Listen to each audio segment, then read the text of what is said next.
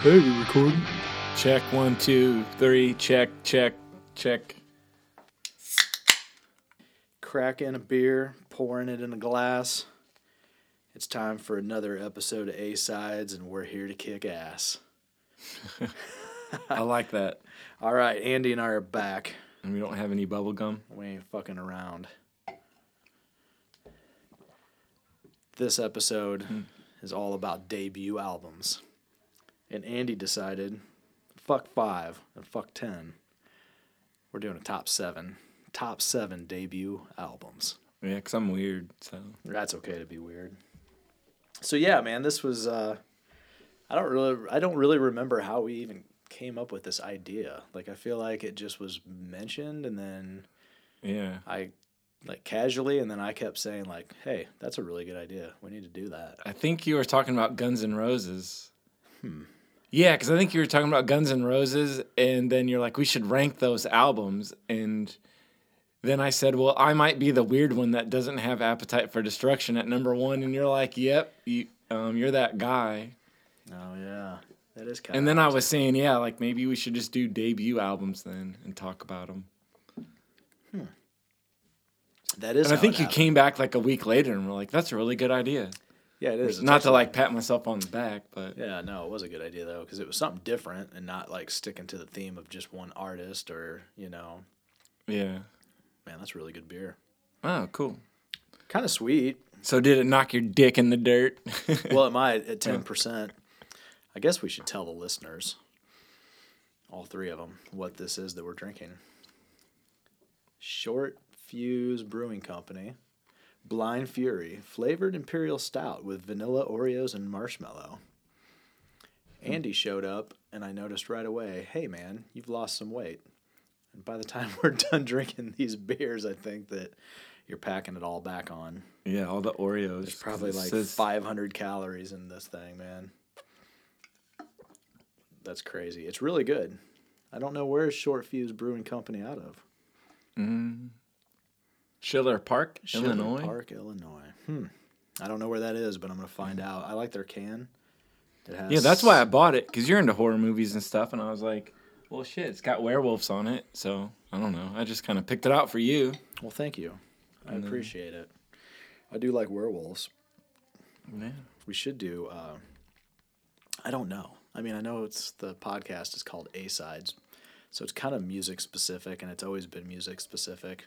Can can we venture outside of that Yeah. and come in with like a horror movie list, or does it have to be a separate, Songs from hor- uh, horror movies like like the Shocker soundtrack? Dream Warriors, Oh man, yeah, that'd probably be some fun, some fun stuff. or even what was that? Uh, the Trick or Treat. Yeah, Trick or Treat movie. Yeah, the Fastway record. That that's the shit. So Well, hey, you know, before we get into this list, is there uh there anything you've been listening to? Any new any new releases that knocked your dick in the dirt as much as I plan on this beer? I really dig the um, Ricky um, Warwick. Yeah. It was a good interview. Well, thank you. Yeah. And then Damon Johnson, so it's kind of cool. Those guys were in a band together, and then they have albums out on the same day. Yeah. Yeah, I don't did I listen to all of the Damon Johnson one? I can't remember if I actually finished it. I was listening to it at work. I know I made it, a, you know, through over half of it. I made it through the bulk of it. I definitely would say that I like the Ricky Warwick one better. I think that the Damon Johnson one, like musically, is the shit. Like that band, like throws down on it, you know. Yeah. But song wise, I thought the Ricky Warwick one was actually probably his best. I really liked it. I mean, agree. Yeah. And I felt like I was just kissing him, his ass when I was interviewing him the other day, you know, and was like telling him that it's like, I'm not. I hope he's not thinking I'm just some asshole that lays it on real thick and like, cause yeah, like normally I'm not going to just tell you it's great just because. Um, I'm yeah, because I thought back to the Black Star Riders when we talked about on one of the first episodes, and you liked some of it, but you were kind of mixed on it. So you're Yeah. like telling the truth that you're like, this is probably your best thing. No, I really So- did. I thought the ballads on there were fucking great, and really the rockers are great. There's some really great up tempo stuff on there, and Yeah. you know some very Thin Lizzy, obvious Thin Lizzy inspired stuff and some Cheap Trick, some notes of Cheap Trick that I noticed throughout the record, like in a song here and there, and I was like, man, this is really fucking cool, man. Yeah. You know, and I think he even kind of admitted that he wears his influences on his sleeve, and I always like it and appreciate it when bands do that, you know, because it's like, I don't know, who are you kidding? Like, Yeah, these really. bands obviously Yeah. influenced you. So to sit there and act like this day and age when everybody's kind of just doing, like, if you're just doing straight up rock and roll, like, I mean, you're not really reinventing the wheel. I don't fuck. I don't know any bands that really are right now, but maybe I'm just not listening to them because I just want to listen to the old school rock and roll. You know what I mean? But yeah, uh, actually, the the hold study had. Uh, I feel like I said that weird. The hold steady. I feel like I said it weird when I 1st said Mhm. it. I don't know. Uh, maybe this beer, maybe maybe this beer's already kicking in. No, I thought I I thought I said hold study. The Uh-huh. hold study. I think I'm just paranoid because my wife was making fun of how I said something earlier. Oh, she yeah. was accusing me of saying height instead of height, and I'm like, I didn't Hmm. fucking say that. And then I'm like, I don't know. The air's dry. My mouth is dry. maybe I have. Maybe I developed a lisp or something. So, she's always busting my balls though, and now she made me paranoid. and Everything coming out of my mouth, I'm like, fuck, did I say that weird? But anyhow, though, yeah, the new Hold Steady album, I really, I like it. I didn't like the last one. I fucking loved front to back. This one, I feel like it's gonna have to maybe grow on me. But there were a few songs that were really, really badass. But Hmm. um, I don't know. I, I just listened to it once, and I was like, ah, I'm gonna order it, order it on vinyl, and then, you know, try to digest it that way, rather than just listening to the fuck out of it on my phone at work, and then the vinyl comes, and I'm not even that excited to listen to it. You know. I'll have to check it out then. Yeah, I don't really remember if you. What's it called? I'm totally drawing a Oh. blank. I can't remember. It was something kind of. It was a really oddball cover and everything, but um, yeah, I don't know. I just have a terrible memory these days. I'm sorry. That's all right. You bought anything on vinyl recently? Any vinyl? Uh, I bought some stuff like that I pre-ordered, but I, it hasn't Mm. come yet. Cause like, Black Sabbath has, like, what is it? Heaven and Hell and the Mob Rules coming out next month. So I got those from Co-op. Then I ordered the um, Damon Johnson's on vinyl, but I guess with delays and stuff, it's not coming until the spring. Hmm. And I bought Foo Fighters. Oh yeah. Yeah. My first listen on that, I didn't really know what to think. I was like, it's kind of weird. Like, I don't know. I don't think I like it. And then I listened to it a second time, and I was like, actually, I'm kind of digging this. And then the third time, I was like, fuck, actually, I think I really like this album. And at first, Yeah. I was totally like kind of put off by it. Like, ah, like I just felt like, what the fuck are they doing? Like every song I would listen to, the next song would pop up, and I'm just like, the fuck is this? And then the next one, it's like, what the fuck is this? I think it was so different that I just, you know, I don't know. Um, Jesus, I'm drawing a blank on the the album, Wasting Light. That one to me is like the fucking holy grail. Oh, yeah. that's my absolute favorite thing they've ever done, and so it's like I don't know if I'm just unfairly comparing everything that they put out after that to it. I think I kind of did too because I didn't really like what was it. Sonic Highways was okay, and then Concrete and Gold was okay, and it kind of grew on me. So I think I was those ones were after Wasting Light, so I was kind of comparing it. Right. So I like that this one's just completely opposite. So it kind of stands on its own more. Yeah, it's kind of got like a weird pop kind of thing that it's like they're trying to achieve, and I think it was kind of a, almost off-putting at a first listen, at least for me. But then it's like I, I guess the second and third listen, I kind of was like, no.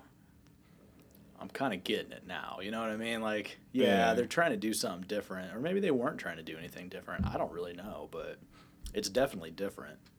Yeah. But I don't feel like it's a bad thing.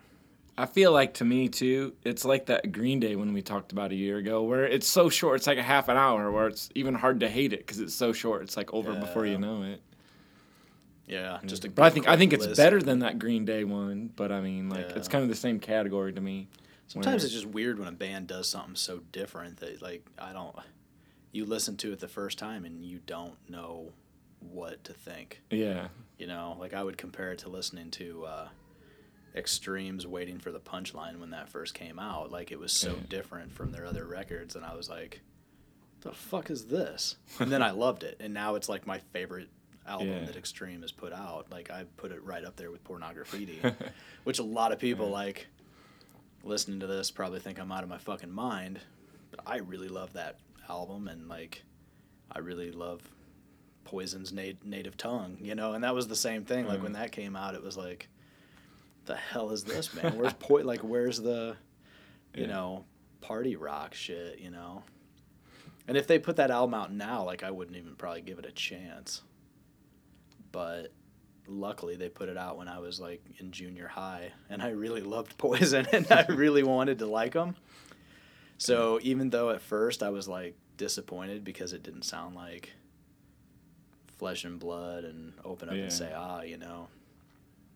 I think I just kind of force myself to listen to it, and sometimes I think people don't do that anymore because the music is like you know at our fingertips. Like we have this unlimited access to Yeah. everything, and so it's like if you don't like something right away, you just kind of like push it aside and move on. And then I don't know, but that kind of you're probably shortchanging yourself from realizing that something's really fucking great just because you didn't get it the very first time you listen to it, you know. There's a lot like a lot of my favorite albums from bands were that way. And like the guys in uh, my band were over yesterday recording and me and John were talking about uh, Bon Jovi. And I was talking about how much I love the album these days. And like I kind of remember that being like a commercial flop. Like people hated that this ain't a love song when it came Yeah. out and stuff and people kind of dogged that record. And I love it. It's like still one of my favorite Bon Jovi albums, you know. I put it right up there with Slippery When Wet, you know. Um, in New Jersey, you know. or even Motley Crue '94. That's kind of different, and it's something Right. people you either love it or you hate it. But I mean, Yeah, that's it's extremely at least different. different, you know. yeah, And then it's like, yeah. And that actually was the same deal. I can remember I would have been like 13. I think I was I think I was in 7th grade. And I can still remember sitting on the edge of my bed watching this little TV. I remember I just gotten this TV, you know, yeah. and had MTV on it. It was in my room, little 20 inch Sanyo, like a cheap little Walmart purchase, you know. I don't know why I remember that, but anyhow, I remember watching the premiere of Hooligan's Holiday on MTV, and I was just like, "What the fuck is this?" Like I was pissed. Uh, you know, I didn't like it because Yeah. it wasn't same old situation. It wasn't Doctor Feelgood. It wasn't the Motley Crue that I was used to watching because that's like when I, you know, I didn't have MTV when I was younger than that. Really, like we got cable. We only when I was my childhood, like we only had cable for those few years I was in junior high, like from the time I was like in sixth grade through eighth grade. So like that's when I developed all of my music taste. Because before that, it was like KZ93, if you remember that radio station. Yeah, oh yeah. Yeah, and so like I listened to, I'd always hear that when my mom would listen to it in the car, and then I like, like kind of learned everything else through MTV, like in my formative years of becoming a Yeah. music fan, I guess you know, and so I can remember like Doctor Feelgood. Yeah, I mean you got to remember like albums were so big back in the late '80s that even in the early 90s they were still like the current music videos so like in the early 90s before like grunge came and really completely abolished all that shit they were still playing like all the videos from hysteria and dr feelgood and those were like still all the like regular rotation Yeah. those albums had like a fucking crazy shelf life like as far as like playing videos on MTV and them being still like hits like you know what I mean like Hysteria came out in like 1987 and I think they just kept putting singles out off that record for fucking years And so Yeah, there's figure- like six like uh, six singles, like half the album. Yeah. It's like a And I'm telling you, dude, like I remember it because I didn't even get MTV or VH1 or any of that shit until I it was like early 90s and I'm seeing all this shit for the first time other than when I was like at other people's houses or something and I'd catch you know, I remember seeing the same Yeah. old situation video at someone else's house or whatever, but I mean that shit was came out and Dr. Feelgood came out in 89 and I think come 1991, 92, that shit was still being played like it was the biggest fucking thing, you know. And you know, like I said, Hysteria was kind of the same way, and so yeah, I just I remember them premiering Hooligans Holiday on MTV, and I'm just like, what the fuck? but then it grew on me, and I re- I ended up buying the single at the Music Land in the Northwoods Mall there. And I bought like the little CD single because it was when I was first get got my CD player and everything, my little boombox with a CD player, and couldn't always afford to buy the whole record, so it was like two ninety nine for the single, and I bought it. And no, you know what? I'm a liar. It was the misunderstood single, but it had like a remix of Hooligans Holiday on the.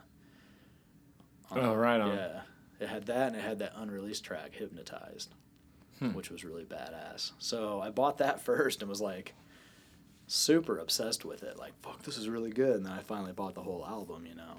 But and then I think that kind of goes back to you know talking about like not you know giving something a chance enough of a chance because you didn't like it on the first listen. Well, when you're a kid, dude, and you buy a record and it's like, how many allowances did it take you to save up for that CD? yeah. Or it's like your birthday money or something from your fucking grandma or your aunt or something.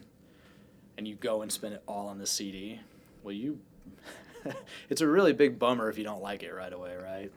So you're going Oh, try to fucking like yeah. it. Like you're going to listen to it more than just three times before you completely dismiss it and say, fuck it, I hate this album. You know, because it might be like three months before you save up any money to go buy the next thing. Yeah, because I know I've done that. Not to keep going down this rabbit hole, but like you just remind me of something. Like I would buy something at co-op and be hyped for the album and listen to it, and I'm like, "Fuck, this sucks." And it, and there were a few times where I've uh, traded it back, and then years later down the road, I like bought it again because I'm like, "Oh, that actually was pretty good." Yeah, yeah, I've done the same thing. Although not with Van Halen 3. Well, I don't think anybody ever. yeah, You know, it's funny because I feel like that album gets brought up every once in a while, and especially after Eddie died, and people start talking about Van Halen again, and then people start bringing up Van Halen 3 again, and it's like, God, man, that album sucked. I don't care what anyone says, but then there's like those few people that still try to make excuses for it, like, well. it's like no, well, nothing, motherfucker. It's bad yeah. you know and i mean i like gary cherone but he just wasn't a good fit for that band for some reason there wasn't the chemistry there and it just sounded Yeah. off so it's a bummer i actually wanted to like it because i really liked extreme and so i really wasn't a naysayer i wanted to like it when he joined the band it was just impossible so fuck that album well if we want to move on to our actual topic um, Hey, I have something though. I wrote down actually a few days ago what I thought would be yours. So I don't want to know your reaction, but here's what I think yours are. At the very top let me see it again i didn't Oh, there was okay. one i didn't Those are what I think Oh. you have. right. So don't tell me yes or I no. Just tell me later. I won't say. Well, you'll find Yeah. out. Yeah. I have Yeah. to But yeah, I didn't really guess on yours. Um, I Um, feel like you're. I guess you didn't have to, but I was. You're gonna like, probably give me some surprises. I imagine. probably not. You can probably pick mine. I know, feel like I'll be mine are- honest. I feel like mine is pretty basic bitchish. Oh, really? you know, Basic bas- bastard. bastard, Yeah, you're yeah. right. No, I feel like mine's not really super unique, and I thought about it, and I thought because I, I basically grabbed my phone after we discussed this, and set a date to do it, and I just typed in the first seven that came to my head. That's what I did. And then after I thought about it more, I like added three. I'm like sitting Yeah. there tight, and I'm like, oh shit, now I got a list of ten. But then I was like, and then I started thinking about other ones, and I thought, you know what, I'm not gonna do that because the first seven has have to be it. Like they're obviously my top seven if they came to me that effortlessly. Yeah. Like they just came to me right away. I didn't have to think about it. It was like I literally pulled my phone out, opened up my little memo thing, and just started typing. Like I probably didn't Yeah. even need to write them down, but I knew that you know, once I hit record, you like how I turned and looked and made sure I actually was recording. like before I said that, I thought, "Fuck, I am recording, right?" um, but no, I thought about it, and it's just like these are obvious, and they're Yeah. obvious for a reason because they're like albums that I I either like legitimately grew up with, or like maybe a couple of them came to me later Oh, okay. in my young adult life, but like I cuz part of me wanted to be like, okay, I kind of want a couple newer ones in there, you know, like I want to get something. Like I'll I'll mention this one as a uh, as like an honorable mention and it's kind of funny. I, I wanted it to be on the list because it would have probably we would have had some good back and forth, which I guess we could now. Going back to our whole band of fuck joke that but Band of Skulls, that baby darling dollface honey Oh, really? album, their debut album, like that album is so fucking good, and I was so in love with it when it came out that I almost wanted to make room for it on my list because I wanted something newer like that, and I wanted, Yeah. you know, just to kind of give props to a newer band, and that's a band that honestly, like everything since, I haven't been in love with. They're okay, but nothing has lived up to their debut album. Hmm. So I guess I felt like mentioning that. That's kind of my honorable mention, I guess, because you know, I just felt like it was mm-hmm. so badass. I really wanted it to be on my list, but then I thought, well, but it hasn't lived in my life. You know what I mean? Like long enough yeah. to put it ahead of these other seven. So, since I did my honorable mention, I'll let you. I kind of did something first. like that too that maybe ties into an honorable mention because when you had said, "Yeah, let's do this," I was like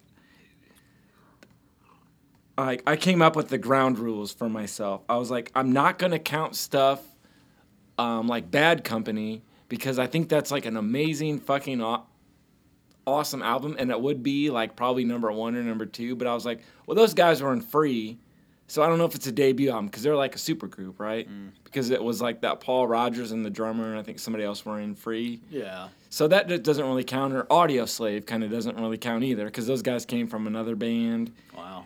And then another one I threw out was even Alanis Morissette, Jagged Little Pill. I was like, that was another one that came to mind, but I'm like, well, I haven't heard her other ones, but I know she was like a pop singer in Canada, and then she did the alternative stuff with Jagged Little Pill. So I'm like, well, I can't really count that either because that's not a true debut album either. So I'm just throwing these away. And then, like you said, I was like, after I kind of threw those out of my head, then I was like, all right, what are debut albums? And I just wrote down seven, and that's what I stuck with Yeah.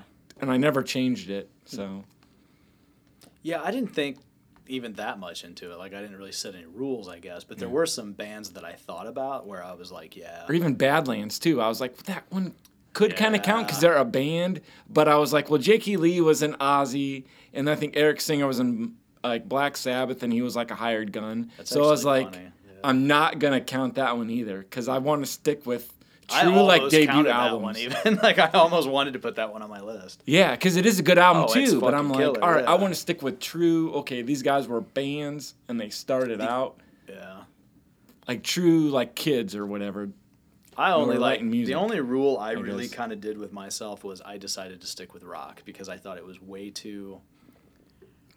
It just was too much to cover and too much like how do you compare, you know, like, fuck, I don't know, just Across all genres, you mean? yeah, you know, like how do you take like the first? Uh, th- for some reason, this just popped in my head, but like the first Townes Van Zandt record or something. Like, how do you take that and even compare it to like the first Pantera album? Yeah. You know, Which that was Which another one I thought one of that- because didn't they because do Cowboys stuff? from Hell wasn't really yeah, the, the debut. first one either. That so- was one that I thought of too, and Yeah. really that wouldn't have been like my top. That's not even close to my favorite Pantera album. Yeah. But I guess just like- like my point is like, I'm a fan of Townes Van Zandt. I'm a fan of Pantera, but how the fuck do you actually put them on the same list? Yeah, because then you're just one to another. Like yeah. you can't, you know, or like the you know, Flying Burrito Brothers album. Like that first album's fucking awesome and Mm-hmm. one of my favorite things that Gram Parsons has, has ever done. But then like, you know, how am I going to compare that to Kill 'Em All? Yeah. You know what I mean? Or like, Yeah. killing is my business, you know?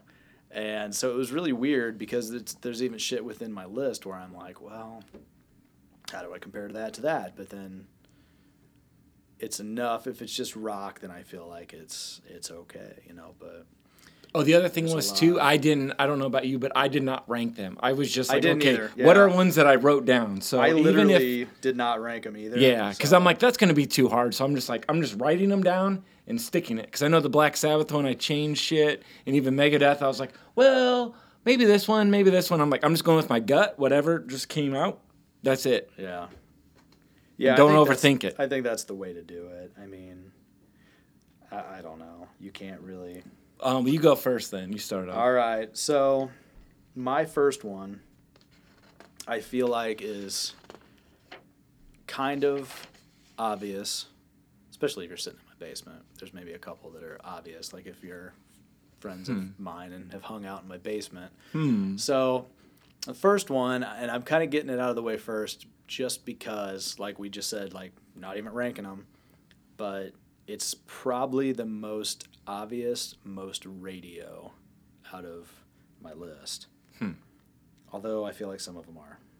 But the debut Boston album. Oh shit. Oh okay. Yeah, right I over there. Yeah, I didn't. I know, right? I own Yeah. like three copies of this cocksucker on vinyl, and I don't even know why. But one of them's that really cool Yeah. picture disc that a guy at work gave to me. He's like, "Oh, I know you're a fan, and I came across this from my old vinyl collection. You want it?" Yeah. And I'm like, "Fuck yeah, that's really cool! Like, it's a really Yeah. weird picture disc from back in the day. It's not even like a new reissue. It's Yeah, that's a something that's been classic. sitting in the dude's closet for 20, 30 years. Geez, probably 40 at this point because that record's old as fuck.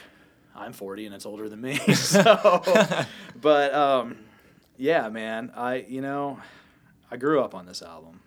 I mean, my dad. I think that both copies that I own were both hit. Like for some reason, he had two copies on vinyl, and so I've had it. It's like one of my one of the earliest albums I acquired on vinyl because I Hmm. basically when I first started buying vinyl and getting serious about it, which was at this point pretty much almost probably 20 years ago because it was back um, I think I bought my first like record player as an adult starting to build like a stereo and stuff back before you know Courtney and I even got together so and we've been together fuck I think it's going to be 16 years Damn. this yeah. April. Yeah, because it'll be our eight year wedding anniversary, and we've been, to, we were together eight years before we got married. So, yeah, because I've known you for quite a while, and you Yeah. guys were. Yeah.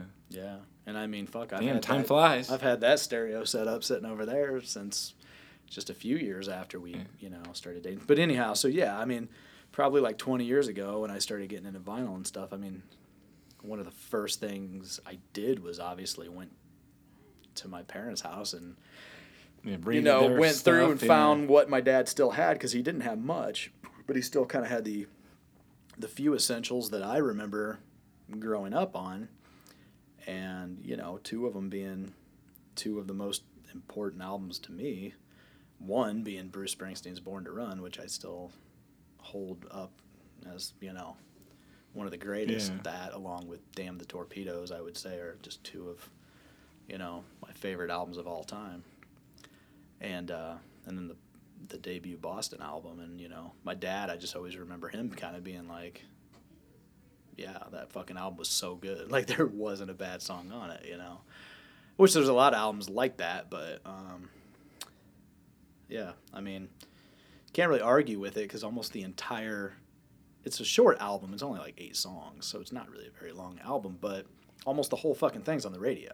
Yeah, You know, exactly. I mean, you know, more than a feeling is still like in regular rotation, and where people might say, "Well, I'm tired of hearing that song because it's so overplayed." Like, yeah, it's overplayed. I don't listen to the radio a lot, so I don't get burned out as much on certain things as I guess some people do, but I still enjoy hearing that song.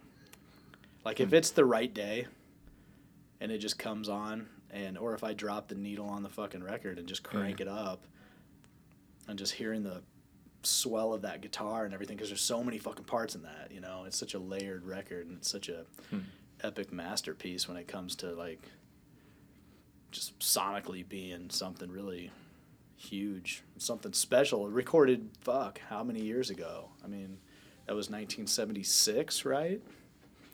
I should know Yeah, I this. think was so. 70s, yeah, because I think Uh, well, I Don't do Look know Back this. was 78, I'm pretty sure. So I'm pretty sure it was Yeah. 76, but yeah. Um, Jim Glass, he's probably gonna pump his fist at the Boston one because I um, I got uh, free tickets for Boston a couple years ago in Bloomington, and I asked Jim Glass if he wanted to go, and he goes, "That record, I think I don't know what year he would have been in high school, but he said when it came out, he listened to it like every day before school for the entire school year." I mean, it was So I think for me, like I'm the opposite of what you were saying. Like I hear those songs and I'm like, God, I hear them at work. Now I hear them in my car. I don't really want to hear this well, um, album, but What's funny to me is that like none so some of their that other significance albums, is lost on me. Where yeah, all the whole album is like basically a hit. Yeah, I mean, none of their other albums are that exciting to me. I own Don't Look Back and Third Stage, and I actually I don't think I have any of the others. Although they put out that one in the '90s was like their comeback album. I can't remember. Break on Through. Is that what it was called? I think so. Something like that. That was actually really cool. Uh, Jim, uh, text me because you'll know. You'll know. Well, this ain't live, so it ain't I know. I'm just being silly. But yeah, I mean, you know, that really smoking's like such a Yeah, badass song. Like, and there. Uh, so the um, guitar licks in yeah. it just are always like so fucking cool. Like when I listen to it, I'm like, Isn't it like that guy just almost like peaked? That Tom Scholz just peaked early with that album, and then it was like, How do you do that? Huge like gaps yeah. between everything else.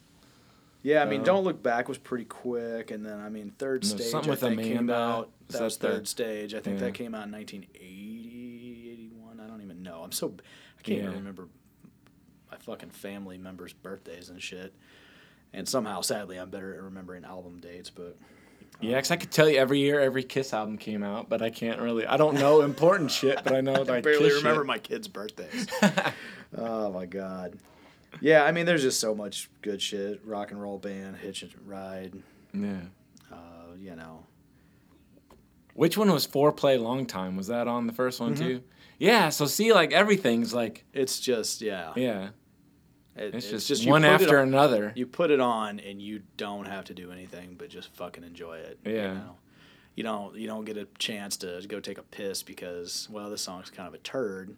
So and obviously if you have it on CD or you're listening to it digitally you can just skip the shit. But I'm talking like putting an actual record on, dropping Yeah. the needle, and you know I don't really pick the needle up and skip songs very often. That's very seldom I do that. Even if there's songs I kind of want to skip. I didn't think you should. I just don't touch it. I put it down. Yeah, that's kind. That's how I I'm and I don't like every. If there's an album where there's a song I really, really hate, you know, which really isn't too often. I'm not gonna usually buy it on vinyl if that's the case. Yeah. But every once in a while, there might be an album I love, you know, that just has, like, there's a couple Priest songs, you know, that is like, yeah, I got it. Like United, I never ever want to hear that again. it's one of the Yeah, worst things yeah. ever. Yeah. So it's like that one I might actually either I'm gonna go take the longest piss of my life and get another beer in the process and uh, whatever, or I'm gonna have to just pick the needle up and skip it along because I can't fucking tolerate hearing it. But I mean, I I can't imagine anybody having that opinion about any song on the debut Boston album. So there's my two cents. And if you don't like the Boston self-titled record, then fuck you. so Andy, let's talk about your first pick. So I feel like a lot of mine that I have are kind of in the same uh, category where We're just picking basic bastard stuff. no, Is that what you um, it's it's stuff where you have an attachment to it, right? This Boston album was your dad's album, so you kind of grew up right. hearing it. Whereas with me, a lot of these classic rock bands were before my time. When I was getting into music, it was a little after you. So I had Metallica, like Load and Reload, Smashing Pumpkins, like Mellon Collie Infinite Sadness in like the mid 90s and on. Right. So anything I've discovered before then, I've kind of went back. And so um, these first couple ones that I have, when I actually looked at what the debut album was, I was like, holy fuck, these are almost like greatest hits albums, like the Boston thing. That could be like a greatest hits right there. oh yeah. So my first one um, is Lynyrd Skynyrd's, pronounced Leonard Skinnerd. And I was never a fan of these guys. Whenever I'd hear them at work, like at GLO, I'm like, not gonna lie, I can't even fucking believe you that that Really? that's your pick. I don't mean that in a bad way. See, because that that's I- not really my taste. I just mean like I never in a million years would have seen that coming. Like you Well, actually just fucking shocked the shit out oh of me. shit. Well, here's why. Um, oh, so I knocked your dick in the You dirt. You knocked my dick in Oh the yeah. This beer ain't doing shit, but that just knocked my dick in the dirt. Well, have you seen that movie Kingsman? Yes. that there was a fight scene in that church and it was set to Freebird. And I was like, Oh, yeah, holy yeah. shit, that was fucking awesome, that whole fight scene. So after that, I was like, you know, like, like that song's become a cliche where at concerts, everybody's like, Freebird, you, You know, know? what though? I like that but song. then, like the movie song. and the song, I was like, all right. The next time I was at Bob's uh, store out in uh, a can at Shandy's, I was like, I'm gonna get some Skynyrd or something. And I think I got second helping first, and that's when I went later and got the first one. I was like, holy shit, this has like all of those like radio hits. You know, it's got Free Bird, doesn't have like Tuesday's Gone. It's got like fucking all those songs on it. And I was like, I was just kind of blown away. I was like, this actually is a really good album, whereas I never gave these guys a chance. I even saw them in concert one time too. And I was going uh, to see ZZ Top, and Lynyrd Skynyrd opened up, and I was like, "Oh fuck, I don't want to see Lynyrd Skynyrd, but I want to see ZZ Top." Yeah. So I never gave him a chance until that Kingsman movie. Huh. So It's really funny. I mean, I don't really. I've never been a big Skynyrd fan, and I know some people that Yeah. hate them because, like you said, they're almost like a cliche in a way, especially Freebird. yeah, But I mean, I've always enjoyed Freebird. I still enjoy it when I hear it, and, and I still every time I hear the whole guitar solo, all that back and forth through the whole fucking outro, and I'm just Yeah. like every time I'm like that is just really fucking good guitar playing, like really tasteful, just Yeah. great fucking solos, you know. And I'm always, I don't sit and listen to them a lot. I don't hear that song a lot believe it or not. And so I'm always kind of impressed by it. And every once in a while, I'm like, why don't I give these guys more of a chance and listen to them more? But they have stuff I've always dug, like Tuesday's Gone. yeah. Give me back my bullets. I was oh, don't know, actually like cool. walking through the shop the other day at work, and somebody had their fucking radio blaring, and Tuesday's Gone was on, and I kind of stopped, and I was like, man, I almost forgot how much I really fucking like this song. Like that's a great song, you Yeah. know. And I always that was the first Lynyrd Skynyrd song that I got into, like where I heard it and was like, oh, son of a bitch, that's really good. That's a great song, you know. And I think it was like on like the Dazed and Confused soundtrack or something. Yeah, because I think I heard it on there, and then like Metallica covered it on um, Garage Inc. Yeah. I didn't And like so- that cover of it. I'm Oh, not gonna yeah. lie, but it might have been because you know what, like, like we're younger. Like I'm only forty. That's fucking old, and it's weird to say I'm only forty. But like in the grand spectrum of how long some of these records that we're fans of been around, like that were Yeah, they're before I'm our young, time. and so- yeah. And so like I didn't hear. You got to figure like Dazed and Confused come came out, and I was in like seventh or eighth grade. So this is like 95, 94, 95. I don't know. And that movie comes out. I remember renting it just because I heard about it. I never mm. smoked pot a day in my life at this point, but I thought it was funnier than hell. And it was a Yeah. stoner movie that I thought my parents were going to punch me in the face if they walked in while I was watching it and saw the kind of crude shit I was watching. But anyhow, the soundtrack was really badass. And that was kind of, I think, even though some of that stuff I had heard like on my dad's radio, driving around in the car or whatever, like some of that stuff, it was kind of my first introduction to it. And I, I know Tuesday's Gone. That was probably the first time I heard that song. And I'd always heard of Lynyrd Skynyrd. And I think I only knew like Free Bird and Sweet Home Alabama.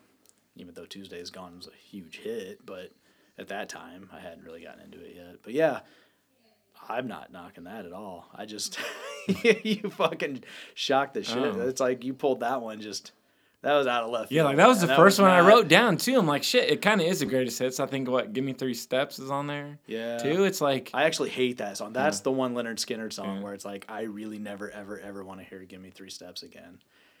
Like I don't even mind "Sweet Home Alabama." I can Yeah. live with that if it comes on. I'm kind of like, yeah, I like the lyrics. There's some clever lyrics in "Sweet Home Alabama," yeah, and uh, yeah, yeah. like, I don't know, man. It's a good pick. Yeah, I mean, It's, a good album. It's got like- me intrigued to where I want to go, and uh, Well, the rest of mine, I don't know. I thought you could kind of pick them out. I had a couple feelings, but that was about it. Like I don't feel like Oh, I have like seven in my head that I think you're gonna pick. What did you think, like Breaking Benjamin's first album, or like Shinedown or something? No, nothing like that. I wouldn't have agreed to do this episode if I thought that Mm. either of those were a possibility. Well, hopefully I surprise you more. But you're up next, dude. All right. So So, my number six, I'll call it. We'll count it down, even though we're not really ranking them. yeah, Uh, number one record by Big Star. So I knew you were gonna have that because I think you posted it on Instagram. Yeah, I know. It was So my was like- teaser. It was my Yeah, teaser. so so it was after I wrote those down too, and I was like, well, I don't know, maybe it's not. Maybe it's a coincidence. and that's one that I did, you know. Look, I didn't get into these guys when I was in fucking junior high, like most of my other picks, but I got into um, you know, early twenties. Got introduced to them. Being a Cheap Trick fan and stuff, there's obvious connections. I mean, like Cheap Trick covered uh, in the streets for the that '70s show. Yeah. theme song thing. And so I think I'm trying to remember when that show came out. I can't really remember, but It was like what, I think- ninety eight or ninety nine or something. Yeah, so it was I- like when I was in junior high. I think. okay. So I did starting high school. I did get into them, I guess after that. Yeah, I did because then I rem- I do remember that when I heard this album, I was like, "Oh, fuck, that's where Cheap Trick got it." In fact, I think, you know what? I think I saw Cheap Trick open for Aerosmith. And it would have been the Honkin' on Bobo tour. Cheap Trick was touring Special One. It was like 2000, 2001. Oh, was it 2003? It might have been. I have no fucking oh, idea. Oh, idea. I think because I think I know the sounds special one came out then. Yeah, it does sound right now that you say that. But yeah, I, so I remember them. I remember Cheap Trick playing that song live, and uh, I kind of like I kind of watched that '70s show, but I wasn't hooked on it or anything. So it's kind of one of those where I was like, ah, I almost forgot they fucking did this, you know. And then it was only like maybe a year or two later that I got introduced to Big Star and was kind of told like, oh, hey, you gotta fucking buy these, man. These are some of the best like power pop song, like great songwriting blended with power pop and rock and roll and blah blah blah. And if you like Cheap Trick, you'll like this. And yeah, well, okay, you're speaking my language, so I buy it. And then I'm kind of like, oh shit. And then in the streets, and it's like, oh fuck, okay. So these hmm. guys influenced Cheap Trick, and I love Cheap Trick, so it only makes sense for me to dive into this and take this shit seriously, you know. And now, I mean, Ballad of El Goodo, still like such a weird title, but it's such a great fucking song. You know, um, Don't Lie to Me is such a great like hooky rocker. Thirteen, one of my favorite ballads ever. Like, I always probably do like a piss poor job covering it, but it's for years now been like anytime I sign on to do some, you know, acoustic night of pulling two, three hours worth of covers out of my ass or whatever, you know, it's always one that I, I do just because I love the song so much and it's easy to do shit that you love, you know. Um, I'm not sure if people listening find it easy to digest my version of it, but, um, but yeah, man, it's such a great album and I guess maybe it kind of breaks the rules in the sense that you know, Alex Chilton kind of had a career prior to that. Yeah, because I was just gonna say that because that blew my mind with But, that. Him, he was like what a teenager, Yeah, but I mean, and then this isn't really a super group, and yeah, he was a teenager in that band, so it's like yeah. I don't know. This is a fresh band with a debut album. So Hey. I don't feel Hey, it's your list. You didn't put the restrictions that I, know. did. I put. I know. I didn't even think about it until you said that, and then that's when I started thinking like, oh fuck, but but I, you know, in the documentary, the Big Star documentary is so great too. It makes you realize because I I think that even before I saw that documentary, I always just thought like Alex Chilton being like this. I don't know, you know, a star at like 15 years old or whatever when he was in the box tops because kind of like they say in that documentary he was like 14 or 15 when he cut that track the letter and then Yeah, because you hear that, and it's you think it's some older guy with this gruff voice. I was like, holy fuck, yeah that's crazy. and so you think that it's like okay this kid's Yeah. almost like some kind of fucking rock and roll prodigy and that's the whole reason like this band's so great but then you watch the documentary and you're like oh shit you know like chris bell was really the mastermind as far as you know this record. And there's a reason why this album sounds distinctly different from the others. And obviously like you know the third one just was kind of an alex chilton solo thing. Really he got more artsy fartsy and stuff. And i actually like really didn't like that album until there was a record store day release where they put out the original like demo versions of Oh, i can't okay. remember what it's called now i got it sitting up in fact you can see it from here it's like a box well, I can't. expensive as fuck, man. It was just like a box and it was one record. They called it a box set, and I think I paid like forty or fifty bucks for it, and it was still just one record. And that was really like before. That was a while ago, so that was Hmm. kind of before it was standard that they were doing all these reissues that were 30 40 dollars. But but um, I'm not sure where the fuck I was. It would have been eighty dollars at younger than yesterday. But yeah, dude. I mean, um, Another jab. We'll just keep jabbing at that guy. Fuck him. Um, no, but the other thing I was going to say was, as far as Chris Bell goes, after watching that documentary, they they reissued and re-released his "I Am the Cosmos" album on vinyl, and I bought that. I came across it at uh, I think the co-op down the road here when it used to actually sell records, because that one is now like a fucking head shop or something. I don't know. They sell vapes or something. They don't even sell. So mad props to the co-op records in Pekin because they still sell Yeah. music, you know, like a fucking record store should. But anyhow, um, although hey, in their defense, right? Like it's just called the co-op shop. They at Yeah. least don't call it a record store anymore. But I think that that's actually where I picked it up. Like I walked in there one day and he had it like behind the counter, sitting there, and I'm like, hey. What is that? Is that on hold for somebody? Oh no, it's just sitting back here. But because they sometimes keep like the more expensive reissues and shit that they'd get in back behind the counter. And it was kind of pricey, like 40, 50 mm-hmm. bucks or something. And so I was like, well, I'm buying it. So, and then I got it home and listened to it and was like, fuck, dude. Like, he really was the sound. Like, he was like the glue that made that record what it is, you know? And it was just such, I don't know. I had like a whole new, like, I already loved the record. Then you watch the documentary. Then you buy the fucking Chris Bell solo record. And then you have like this whole other appreciation for it. And it was almost like it added a whole extra dimension of depth to an already really great album because it's such a pop record and there's such great fucking hooks, but then there's a lot of depth to it lyrically mm-hmm. and, you know. So I don't need to probably ramble on about this anymore. Otherwise, I could probably have like a two hour episode of me talking about how much I love this album. But yeah, if you like good pop songs with great song arrangements and great lyrics, I mean, you just would have to be fucking stupid to not listen to it. So without further ado, Andy, let's talk about your number six. So far, I'm wrong. I think on all the ones that I put for um, your picks, but my number one, it's gonna be one that's kind of basic, bitchy, but it's the first Van Halen record. I knew that one was going to be on your list. Yeah, because it was like, But it's well, okay. See, it's going back to how I was saying argue. I'm younger because see, when I was getting into music too, Van Halen had Sammy Hagar in it. Right. Well, me so I had to go backwards. Right. And then hearing this album was just like, holy fuck, dude, they got like Jamie's crying on there, running with the devil. And then even not just that, you've still got Ice Cream Man, like a little dreamer and stuff. You it was just like right out of the Atomic gate. Punk was on. Yeah. That. I mean, that's So it's the same as Lynyrd Skynyrd, like and I think more bands that I'm gonna have right out of the gate, these guys had like a fully formed like sound.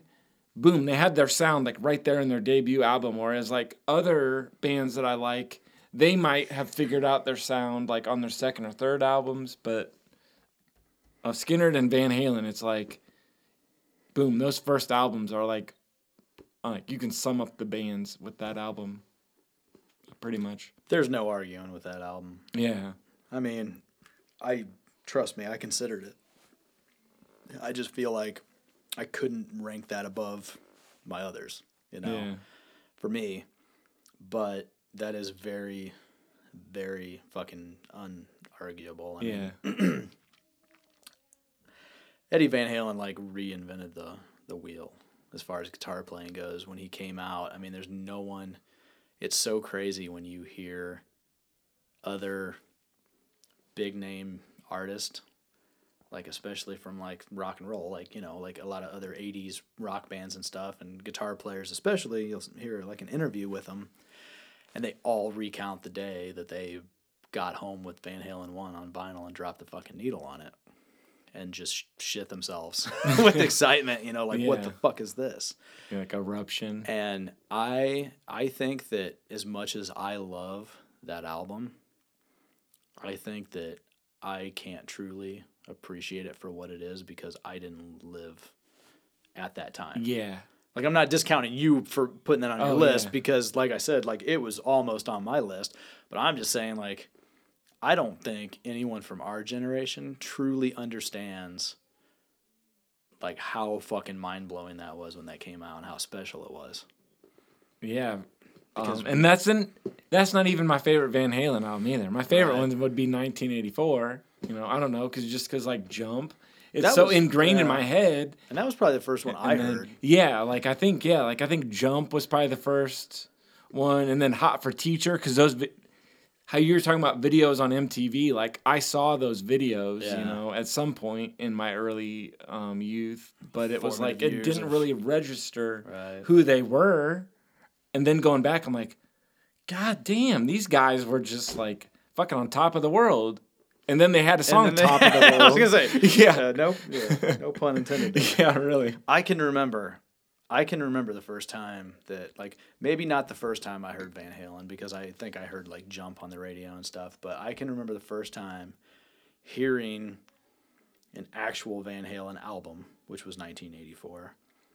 And I was in Boy Scouts, and one of the kids' dads had picked me and the other kid up from like a camp out or something and drove us home and it was a long drive home because we were camping out whatever Yeah. out in the middle of fucking nowhere i don't know and um, and just to get the story straight i know there's been a lot of allegations recently but i did not have a scoutmaster that touched me anywhere inappropriate so Hey, I was a Boy Scout too. And I that, was not like, molested, yeah. so I just want to put that out there. Um, but anyhow, I don't know why I felt like bringing that up. Probably because I wake up in the middle of the night all the time, and Courtney leaves the TV on, and I always wake up to that fucking infomercial, and it's like, you know, if you were in Boy Scouts and you were touched inappropriately by your scout leader, or he showed you his penis, please call this number and. you know, there's a class action lawsuit. I've gotten emails about it and everything too. And uh, so I, it's just so weird. But I'm like, no, I didn't ever have that inappropriate relationship with my scout leader. So thank God. dude, we were just making fires and tying knots. That's yeah, all we I know. did. Nobody touched my penis. God, should I feel insulted? Somebody touching that kid's penis? What was wrong with me? Why didn't anyone want to molest me? What the fuck? terrible, terrible. Sorry, I have a very fucked up sense of humor, but um, Where were you going with I this? I don't, don't know. Oh know. yeah, so we were driving home, Kid's dad was driving us home. He didn't try to molest me either, but he had Van Halen 1984 on cassette in his car and he popped it in and we're listening to it. And I don't remember everything about it, but the one moment I remember was fucking hot for teacher because I had never heard it. We didn't have MTV at the time. This was when I was younger. This was like grade school, pre junior high. And so I didn't have MTV. I hadn't seen these music videos. And just that fucking double Yeah. kick on the drums and the you know the finger tapping on the guitar and it was like that fucking song just takes off and goes. And like now that's one song where I probably don't give too much of a fuck to ever hear it again. Yeah, because it's so like hammered in through like yeah. I don't know. I think for me it was like radio station stuff, or it's just those are the songs that are like always on the radio. But my mind was blown. So- I remember that. I mean, this was like fucking Fucking like ninety two. 32 years ago probably. You know i'm not like i'm talking like i was probably not much i was probably like dahlia's age or maybe a little younger. Yeah. so yeah you're talking 30 years ago or so.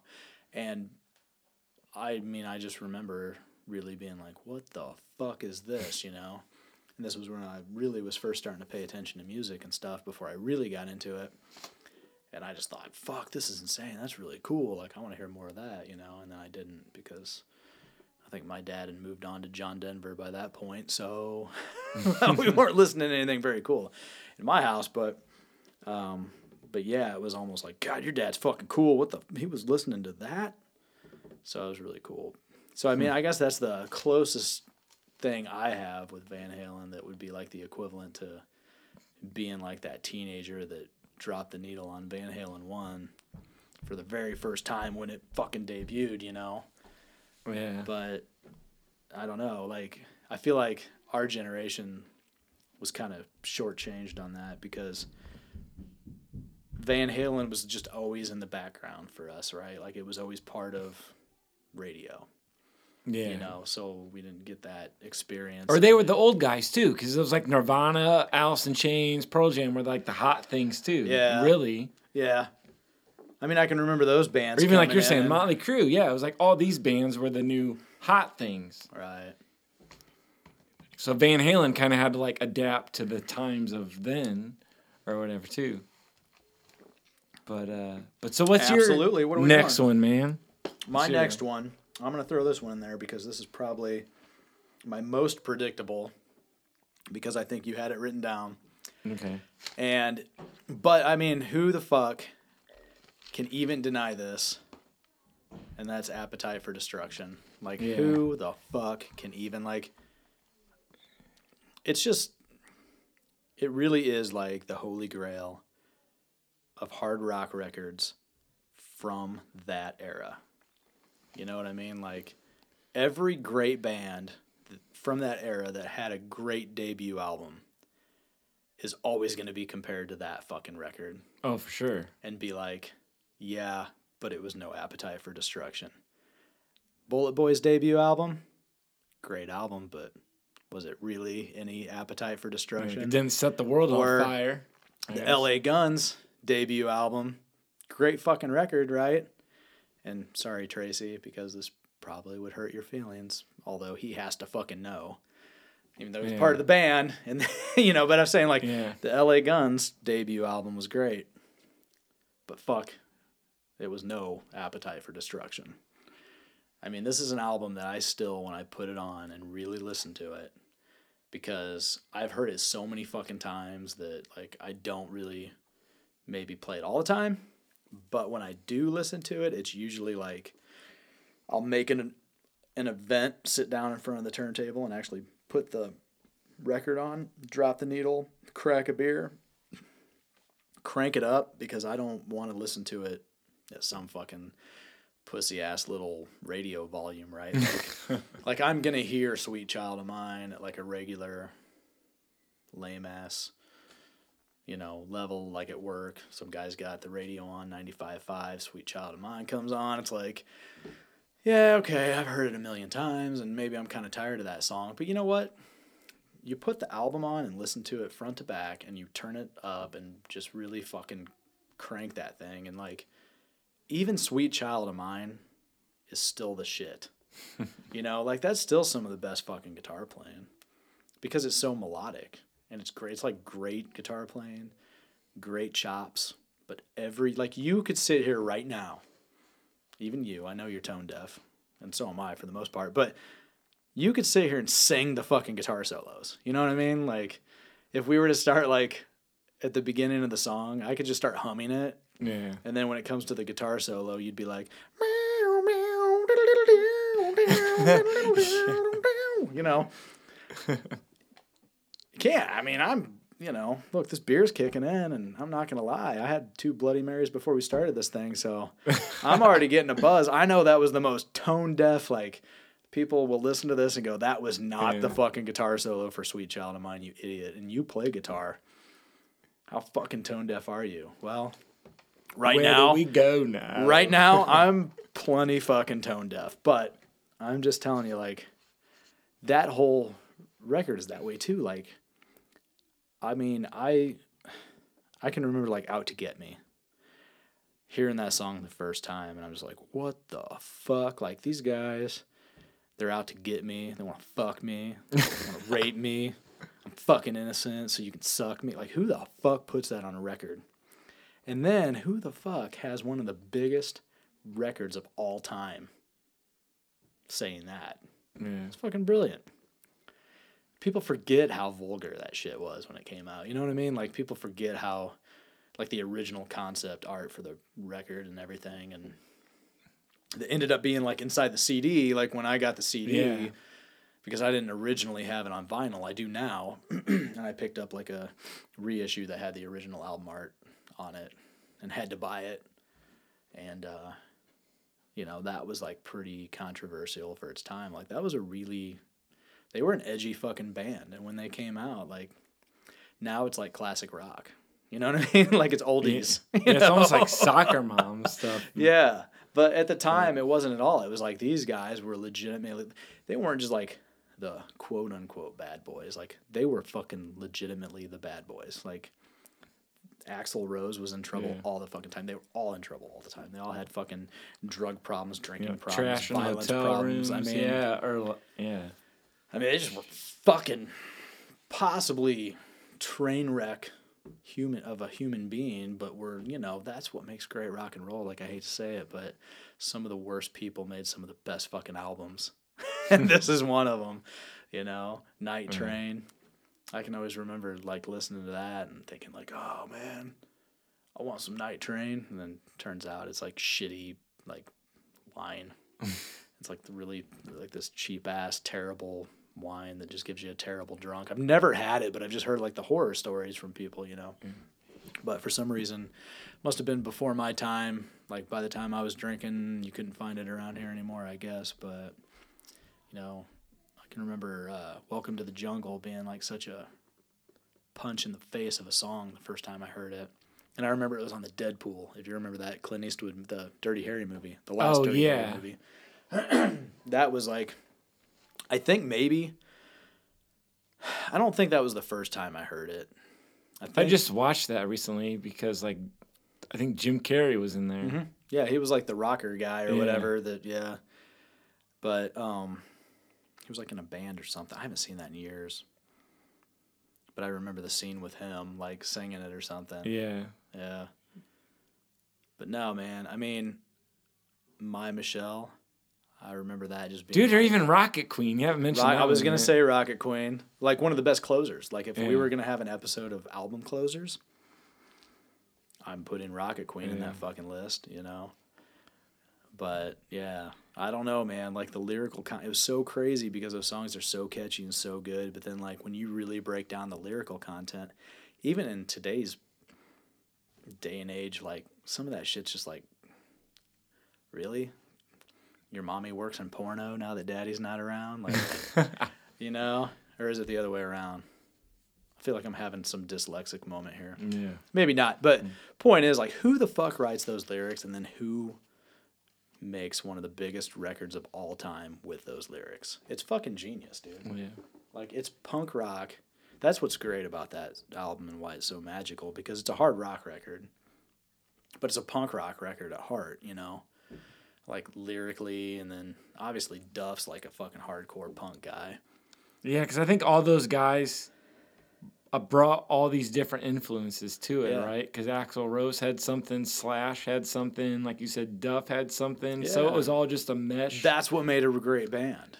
yeah, Yeah, because you had like Izzy and Slash were like fucking yeah. Brad like- and Joe from Aerosmith, right? Yeah, like was that like- was like the same kind of swagger and the bluesy guitar playing and shit. But then you got like a bass player coming in, driving the whole fucking thing and singing back up, and he's like just into all these punk bands. Like, dude, the Spaghetti Incident.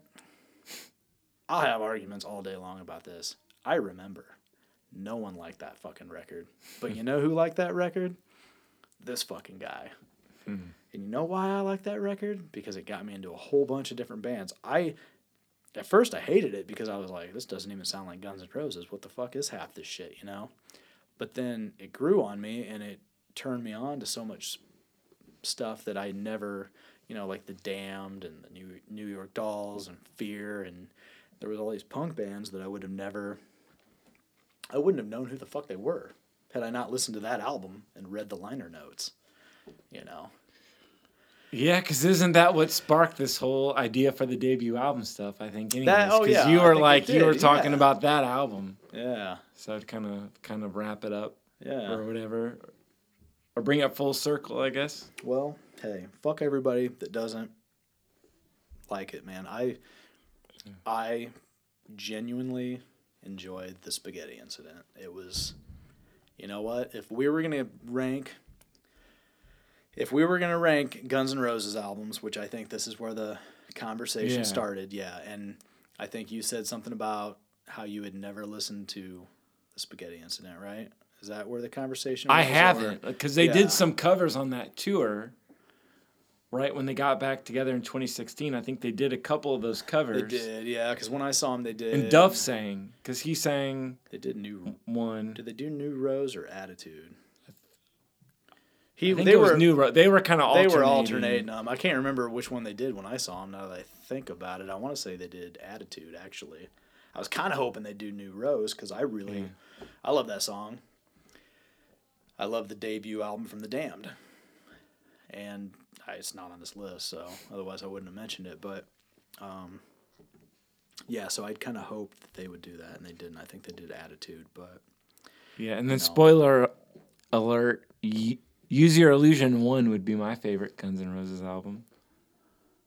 wow, no, Really? Uh, you know what? I mean, there's stuff on that I love. If I did a top, Dude, Dust and Bones, man, that's like that would be like one of my top favorite Guns N' Really? Roses songs. I would Uh. put "Don't Damn Me" on there because I think that's one of the like, that's an underappreciated Guns N' Roses song, and it's some of like Slash's best work, dude. Those fucking riffs Mm. in that song are just like, I, I don't even know how the fuck he plays it. It's so catchy and so quick and stuttery, and Yeah. I, uh, I've tried to play it. That was like the one riff where I was always sitting down like trying to learn it, and I could never quite get it down. Like it just had this Mm-hmm. thing. Like you had to have this right hand from hell to be able to actually fucking land that riff, man. It fucking God. I'm gonna sit down and fucking try to relearn it again now, and I'm gonna drive myself crazy all over again, Hmm. and be down here cussing, cause I'll grab a Les Paul and a Marshall, and fucking crank it up, and I'll think I'm gonna have it just because I have a Les Paul and a Marshall, and then I'm gonna be pissed because I suck because I'm not Slash. But fuck yeah, that's a great riff, man. That is. You, there's stuff on those Illusion albums I really like, but there's some stuff I really hate. Yeah, they're long and kind of almost bloated, Yeah. but but sorry, that's a whole nother. I don't- thing. yeah, I'm taking this way off out of orbit. Yeah. So I think we're only at this point on what number five. I just didn't buy like number five if we're counting down. Yeah, so I've only done two. So go. All right. Here's one that's almost kind of sentimental. Let me All right. get a little bit, aw, kind of I'm sentimental. gonna take a drink. Um, I don't know if anybody listening knows this, but I met Brent in 2007 at ICC. And my music taste, I think at that point, was a little bit different than it is now. That's Illinois Central College for anyone Oh. that's from out of state. Go ahead. Um, Sorry. ICC, I can't count. That's what some people say. That's true. But uh, anyways, so I really liked at the time. I was like super up, um, super up Dream Theaters, but and then but I really liked stuff on the radio at the time. Like Breaking Benjamin was a band that I listened to a lot, or like uh, uh, Thirty Seconds to Mars. And I think we like traded some albums. Like you gave me some um, Elvis Costello stuff, some Wild Heart stuff. I think you even gave me what's that Backyard Babies because I remember minus Celsius Oh, and stuff. Song, yeah. And then, uh, um, the one thing we kind of had in common was um, talking about Dream Theater. You said you liked um, the one album, Falling into Infinity. Yeah.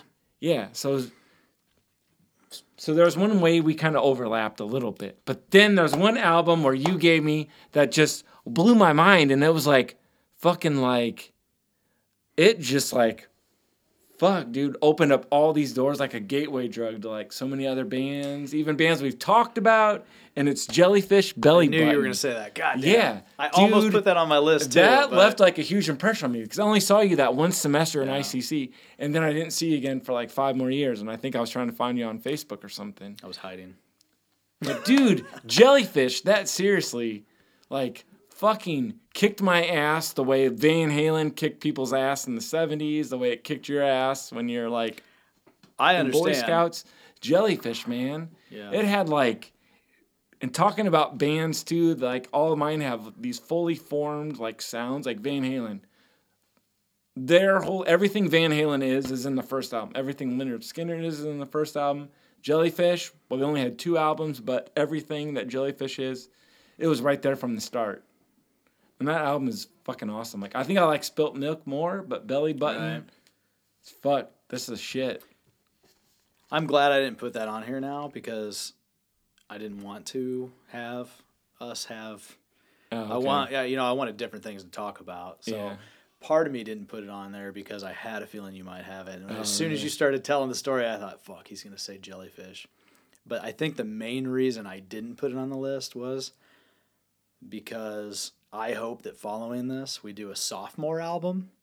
Oh. Spilt Milk would definitely be on. Like, Yeah. there's no denying that. I feel like my sophomore album list, just thinking of it briefly the other night when I was like texting you about it, like There would be way too many that I would have. I think it just would be a really interesting list. Yeah. Yeah, yeah. Like I think mine would be not quite as like I feel like this shit's kind of run of the mill. Yeah. You know what Hmm. I mean? That's on my list. For me, I feel like it's run of the mill, but they Hmm. just were too obvious to deny. But um, Here's actually one thing for me though. It's not sophomore albums. I feel like it's third albums. those would be tough. Those are where I'm like a band. Their third albums are usually like fucking like I don't know Chef Kiss like or something or Yeah, even dude, like I TV mean- show seasons. Third seasons are where they kind of dial in yeah. really whatever they're doing. It's like fucking third album. Well, because especially back, like, and you see a lot of documentaries where people talk about this, and back in the 70s, like, all these bands, they spend years being a band, being an artist, if they're a solo artist, whatever. They spend years writing their first record. So yeah. their fucking debut album is usually really good. And then the record company's pushing them for a second one. And so they call it the sophomore slump because yeah, because they either have to get it right or they're fucking dropped yeah, for whoever's and next. Most of them just kind of Yeah. shit the bed and put something out that doesn't live up to the first one. And then the third one's usually like, look, motherfucker, this is it. Like, you either knock my fucking Yeah. dick in the dirt or you're off the fucking label and gone. And that's the reason why. Yeah, like wait, here's one. Silvertide. They had a good like in the early 2000s had a good like debut album, but then I think that's all they really had. Their second album maybe, and then Right. boom, they're just like I mean, by that time, I don't think the labels had the patience to develop an artist. But back in the 70s, the reason why you got Born to Run and the reason you got Damn the Torpedoes was because these labels were ran by people that gave a fuck and wanted yeah. to make the they knew they saw something in these artists and they wanted to get the best out of them and so you know the first tom petty although i like the second tom petty record a lot too but you know i feel like some people maybe consider the second one to kind of be like oh yeah it was okay but then you know damn the torpedoes was it Yeah. and which I agree with. Like Damn the Torpedoes and Born to Run, I always mention those because, uh, what the fuck is there to argue with? Like I can't even fathom somebody telling me Yeah. that they don't think that those albums are one of the greatest things they've ever heard. Like every time I listen to Damn the Torpedoes, I'm still like, fuck, that is such a great sounding album. Like there is not an album out there that has so many good songs and sounds so fucking good. And then Born to Run, like great songs with these massive fucking arrangements. Like, how did they come up with this shit, you know, and make a great song out of it, you know? I feel like if you wrote Jungleland today, you just would. You'd be like, what the fuck is this? Like, this is just too big, and am I trying too hard? But he. Uh, whatever. So move on. Like, now I'm going on a Yeah. tangent that, you know, we'll we'll cross that bridge when we're having the top Yeah. seven third released albums. But yeah, Alright. dude, Jellyfish, man, Belly Button really is a great album. That's a great pop record. It has all the best, you know. It was kind of before then. Like I kind of didn't really like the Beatles, honestly. Like it was something my dad listened to that I didn't like. And even in the mid '90s or something, right? They came out with those anthology things. So everybody was like Beatles, Beatles, Beatles, and all these kids is like I went to school with were like Beatles, Beatles, Beatles, and I'm like, well, fuck you guys. I like Metallica. and then all of a sudden, like you like blew my mind with Jellyfish, and I'm like, all right, well they were inspired by the Beatles, they were inspired by Queen, all these things. Oh, it was like yeah. a melting pot of all these bands, and I'm like, well, fuck, dude. I guess I gotta get into them now because Yeah. Jellyfish. Well, that's the thing is like yeah. Spilt Milk is very Queen and Beach Boys. Like I always described it as, and look, I can't take credit for discovering this. Like obviously, our mutual friend Denny is the one that turned me on. He always was talking about Jellyfish. Yeah. And I hadn't heard like we were friends for a while, and he mentioned him a million times, and I just was like, "Eh, I gotta fucking listen to this band finally, you know. and so I bought Fucking both- jellyfish. That's I- in the fucking ocean. Like what? what? so I bought both albums and thought like, okay, he, ta- you know, we obviously became friends because it was like, shit, we always just had a lot in common musically, and when he always talked about Jellyfish, I thought, okay, I gotta finally listen to him. I mean, if he talks him up this much, then cool, they're they're gonna be cool, I'm sure, you know. And I remember buying them both at the same time, and I think I might have had him order me the copies on CD, you know, through the store and picked them up and was driving home and put one of them in. I think maybe I listened to Spilt Milk first, but I just remember my fucking mind being, being blown. Like, what the fuck? Like, it's one of those where you feel stupid that you didn't know about it until just then because I was late to the game. This was like early 2000s for me. And th- these records came out 93, 95, right? 94, No, I think they were like 90 and 92 or something because here's something that blew my mind later. When the pandemic started, I was like, all right, everybody's binging shows. I'll binge 90210, you know, with like Jason Priestley and stuff. Yeah. And in the pilot episode, they have a jellyfish song oh, really? in there. So I think it's 1990 when that, Like- 1990 when Belly, Baby all the coming kid- back or something? something or like that. I forget what song it is, but all the kids are going to school and they're showing all these like Ferraris pull up or whatever. And there's a jellyfish song playing. I'm like, Just trying to picture jellyfish. That's crazy. in 90210 in like 1990?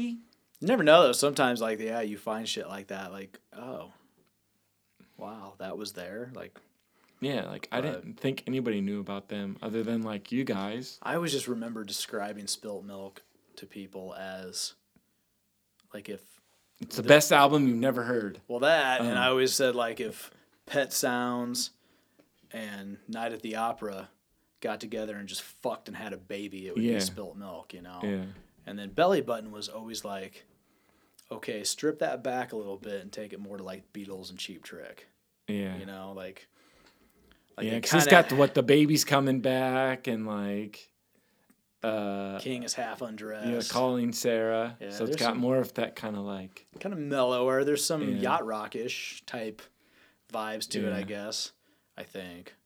I mean, I've only been Yeah. hip to the yacht rock um, term within the last like year or so here. So Oh, really? I've heard about that for like five years. Because I very- think what yacht rock is kind of like I just assumed it'd be like Air Supply or something. I don't know. like but- Hall and Oates, yeah, and I think they even lump in like what a Steely Dan in there yeah. too. But yeah, like you can just say it's like seventies, like AM rock. Yeah, there's mellower shit in there for sure. Yeah, so the first album, I guess Belly Button is like AM rock, whereas yeah, like Spilt Milk is just a fucking artsy like fucking Well, like you said, Night at the Opera. and it's, just almost like a concept. It's like record. next level. like yeah. But yeah, some mm-hmm. really interesting jabs at Catholicism and stuff in Yeah. there too that are just like, wow, this is weird, but great. yeah, like it's what just- the fan club song. Joining a fan club. yeah, I mean, there's just so such great shit, man. I I gotta tell you, I gotta piss, and Yeah. I probably need another beer because we're like at the halfway point ish. Mm. Fucker. Cracking a Guinness now, folks. What are you drinking, Andy? A little Jingle Java from Bent River. Yeah, we stop at Bent River a couple times, eh? that place is awesome. Have us some food, some some barbecue, snacks, beer. How are the uh, Valentine's Day cookies that uh, Pretty good. my wife made that just sat? No one eats. I, I don't get it because she makes these sweets, and then nobody fucking eats them, right? Like, I'm the one that shouldn't have sweets. Last time I had blood work done, they're like, "Hey, your blood glucose levels are high." I'm like, "Fuck you! I don't even eat sweets." I drink a lot. That's probably the problem. But nobody eats the fucking things. They make the cookies. Nobody eats them, and then I sit there and I have a couple cocktails. I get a little bit of a buzz, and I think those fucking cookies sound good. And then I eat a bunch of fucking cookies I shouldn't eat Well, because I make bad decisions when I drink, Andy. Thank God I don't frequent strip clubs because Hmm. there's worse decisions to make there. You just talk about music. I wouldn't really know though, so ignore that strip club conversation. All right. So continuing on your number four, I guess, or number Good save, because Christ Three. knows where I would have gone with that conversation. something like that. I don't know. We're not really No. keeping score and counting. We're just No, we're just going. We're not. Um, so my number four, my, well, number four, no matter which way you look at it. Pretty Hate Machine, Nine Inch Nails. Ooh, You that was did. the one I guessed. You did guess it. I finally got one right. You did. We had Guns N' Roses on there, Oh. so Well, anybody's gonna have Guns N' Roses on That's there. So that's a given. It's like bingo, the middle square. the middle square.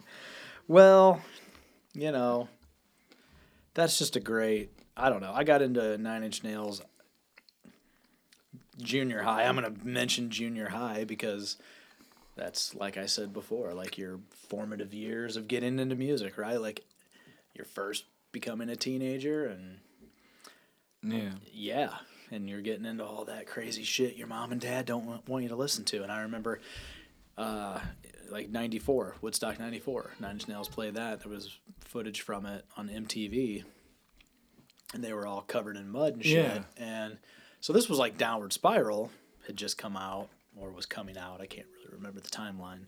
Closer. right? But So, yeah, but strangely enough, with this band, even though I got into it at about the time Downward Spiral came out, I bought Pretty Hate Machine first because I saw their performance of them playing Head Like a Hole, all covered in mud at the fucking Woodstock thing, and uh, I just thought, Jesus Christ, this song's so fucking cool. You know, I gotta. I gotta find the album it's on, and then I came across Pretty Hate Machine and the record store. I can't remember where I bought it, maybe like Music Land in the mall or something. But um, I remember getting it home and listening to it, and it wasn't as heavy as the performance on MTV, and it kind of bummed me out, right? Like because that really is a pop record, you know. And uh, so at first it was a little weird because I expected it to be heavier and it ended up being a poppier album and Yeah. so I was kind of caught off guard because this is at the time where I'm getting into more hard rock and heavier stuff, at least for me at the time. And so I didn't really know what to think, you know, but it grew on me something I can never have. I remember just being like this such a haunting ballad like and this is a kid that's got into a lot of these hard rock bands because they had these really accessible power ballads, right? Like I mean I was a kid, so who the fuck am I kidding? I can't sit here and act like that's not what got me into hard rock. I can't act like you know, like every rose has its thorn, you know. Hmm. I remember hearing that and thinking, "Oh, poison's cool." Now it's kind of like a little cliche to say that and a little, you know, dorky hmm. and nobody really wants to raise their hand and admit that they're a fan of that song. They don't really want to admit they're a fan of Poison, let alone that song, but but those were like the things that first got me into those bands. And so then to like get into Nine Inch Nails and listen to a ballad like something I can never have that's so much darker and you know it was like what the fuck you know like almost kind of freaked me out at first but then I was hooked and then there's like pop songs like the most unsuspecting pop songs like Ring Finger at the end of the album where it's like that's still one of my one of the highlights for me you know so I don't want to ramble on too long because I feel like this has already been a long episode, but I could probably go by that. I could probably go track by track with that album and really dive into it, you know. But I'll shut the fuck up instead. Here's some experience I have with that album. Uh, uh, uh, my first job that I worked at pretty much through my teens 15, 16, 17, 18, whatever um, I was working at a swimming pool, but it was kind of in like the ghetto area of Peoria. And on my breaks, I would listen to, I would just have like a Walkman, you know, like a disc player. Because this is before MP3 players, obviously. Mm-hmm. So you had to listen to CD players. Well, some kid that, um, who uh, came to the swimming pool, he wanted to listen to, um, whatever. He's like, what are you listening to? And it was the Nine Inch Nails Pretty Machine. And I hear him um, he's sitting in a chair, and all I hear him is he's trying to do like he's like saying the lyrics of sin and he's like shouting it out loud but he's like oh, yeah. off key how we're like doing the off key guitar solos he's he's shouting out the off key lyrics of like sin and i thought that was kind of cool i was like hey i kind of hooked this kid that's usually into like eminem or something you know or like master p at the time and here he is listening to nine inch nails one highlight of sin is like that song to me was always like, yeah, it should have been a bigger hit, you know. And obviously the video, if you've ever seen it, it's a little off-putting. Oh, so, no, I haven't. I haven't seen any other videos. I think it's just like two gay dudes just like rubbing each other hmm. with oil or paint or something. And I think I the, the only video, video I saw was him walking down the street. Is that I'm Afraid of Americans, like the David Bowie thing? Or is that the one from the uh, the Lost Highway soundtrack thing, the Perfect Drug. No, I was gonna say uh, the Lara Croft Tomb Raider soundtrack because there was a song oh, yeah. Dig or something like that. I don't remember.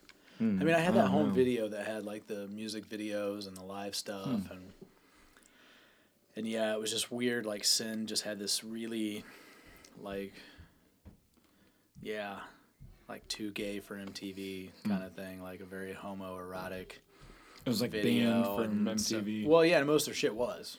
Trent would always do something so fucking bizarre that I mean, some of the stuff was I don't know, man. Like, uh, oh jeez, what was the video from? Uh, he was always trying to make a statement. It seemed like too. Yeah, you know, and I mean, he had cool artsy stuff, you know, but some of it I think. I, I I don't want to say he took it too far because I don't want to tell like act like I think censorship's a good idea or anything, but at the same time, like, what are you? How did you expect that to actually get put on MTV and be distributed to the masses? You know yeah. what I mean? Like, that's like shooting.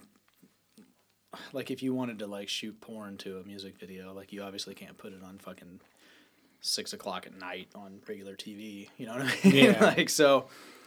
Uh, I don't know. He made some really bold artistic moves, I guess, but hmm. that video I think kind of in a lot of ways fucked that song out of having the potential pop because that was technically a single. Yeah, because I thought that's like actually the best song on the album. Yeah. Maybe for me, that kind of sticks with me is like "Sin" Yeah, that's "Down in a. Hole." Yeah, or Down in a hole. I was down. I was down in it. Now I'm up above down in it. Yeah. down in it was a great. That Yeah. was kind of like oh, yeah, Oh Alice in Chains. Yeah. early like rap rockish kind of. Mm-hmm. Yeah. Yeah, the only time was always the one that I thought was really cool. Like just, I don't know, that was like a standout song for me on that album. It just,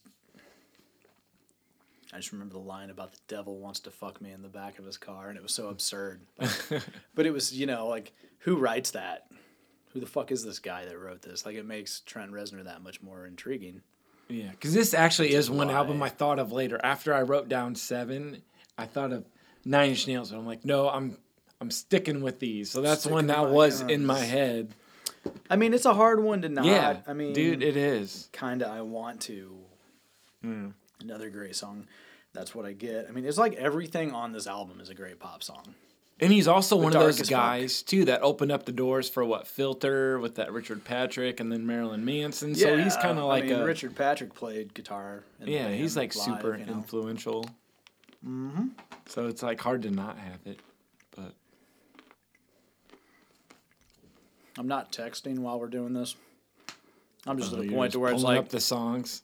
I got such a buzz going that it's like, man, I'm not even gonna rem- be able to remember the fucking songs on the album because I blank out too easy. You give Mm. me like, you know, a couple beers and Blind Fury, you're just blind to uh, song names now. Well, honestly, I don't know if it's because I'm getting old or what, but Yeah. I can't remember what the fuck I was talking about. Here, I'll move on, Ago, if I was sober, I am ready to talk about this one. Sorry. Do sorry, it. Sorry. My number four is Queen's first album, which is one that like can't argue. it's not even my favorite Queen album, but I'm not gonna lie. I'm like most people. I got into Queen mostly because of Bohemian Rhapsody like two years ago. I'd heard the stuff on the radio, but I was like, okay, it's stuff on the radio, but like I like other things. And then that movie, I was like, all right, I'm gonna go and dive into their albums. And I really like to know, what Sheer Heart Attack. We already mentioned Night at the Opera. The Game's a good album. And so going back to the first album, I was like, what the fuck is this? But then at the same time, it's like, holy fuck. It's almost like they're, it's the musical equivalent of throwing shit at the wall and seeing what sticks to me because they've got that keep yourself alive, which is kind of like what they would eventually do, anyways. But then they've got that like they've got that doing all right song doing all right which doesn't really sound like them which was kind of like an earlier version like i guess the movie they were smile before freddie came along so that's like the earlier shit then they've even got this song i fucking love this song great king rat that song on that album just like blew my mind when i heard it uh, because it sounds like early like iron maiden and all this fucking heavy metal that i like and i'm like Queen was kind of like had like roots in heavy metal, and I don't know. That album just kind of blew my mind because I'm like, yeah, they're just doing all these kind of sounds that they'd eventually branch off and do later, but it's all in the first album. right. I think Son and Daughter is another song on there. I can't disagree with you. It's just like I don't know. It's a weird, weird album. Like it's not even their best one. Like I'm saying. Like I'm not saying. Yeah. No, I've always album, really loved that album too. I mean, It's good. it's though. hard to argue with, but Yeah, or like some fairy fairy is, song but- or something isn't that on there? Like or something called Jesus, and it sounds like you're in church, and I'm like, oh, this is weird, but I don't know, man. They were like fucking almost like ahead of their time. No, I mean they were. There's a reason they inspired so many other, you know. Yeah, so sorry guys, I'm like hyped up because I really wanted to talk about that album. So I really Java, like it. It's the coffee Yeah. and that stout that you're drinking. Yeah, Thanks, man. Bent River. No, good shit. I mean, I you know, Queen has a lot of great albums, and I wouldn't, I probably wouldn't call that my favorite, but Dude, that wouldn't even like be in my top five It's like or you're something. saying, it's like fucking great though. It is great Yeah. for what it is, Yeah, and a lot of the times, I mean, these bands in in their formative years, of you know, I think that's the thing. All these albums from the '70s, dude. It's just the '70s was just fucking.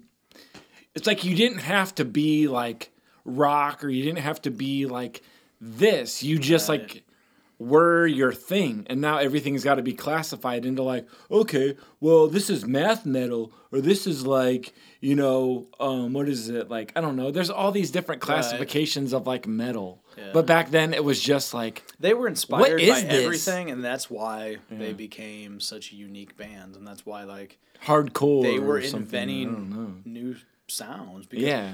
Like when I talked to that Ric Lee from Ten Years After, like it was so crazy because he was just talking about Yeah, he's rattling off all these like influences jazz, and like it was all like jazz guys and stuff, and it was like shit that it was like no wonder. Back in the '70s, late '60s, early '70s, especially when these kinds of bands were first forming, it's no wonder that there were so many of them, and they were so fucking unique. yeah.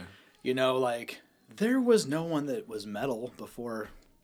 People will argue this, but there was no one that there was no one that was Black Sabbath before Black Sabbath. How the fuck did Black Sabbath sound like Black Sabbath?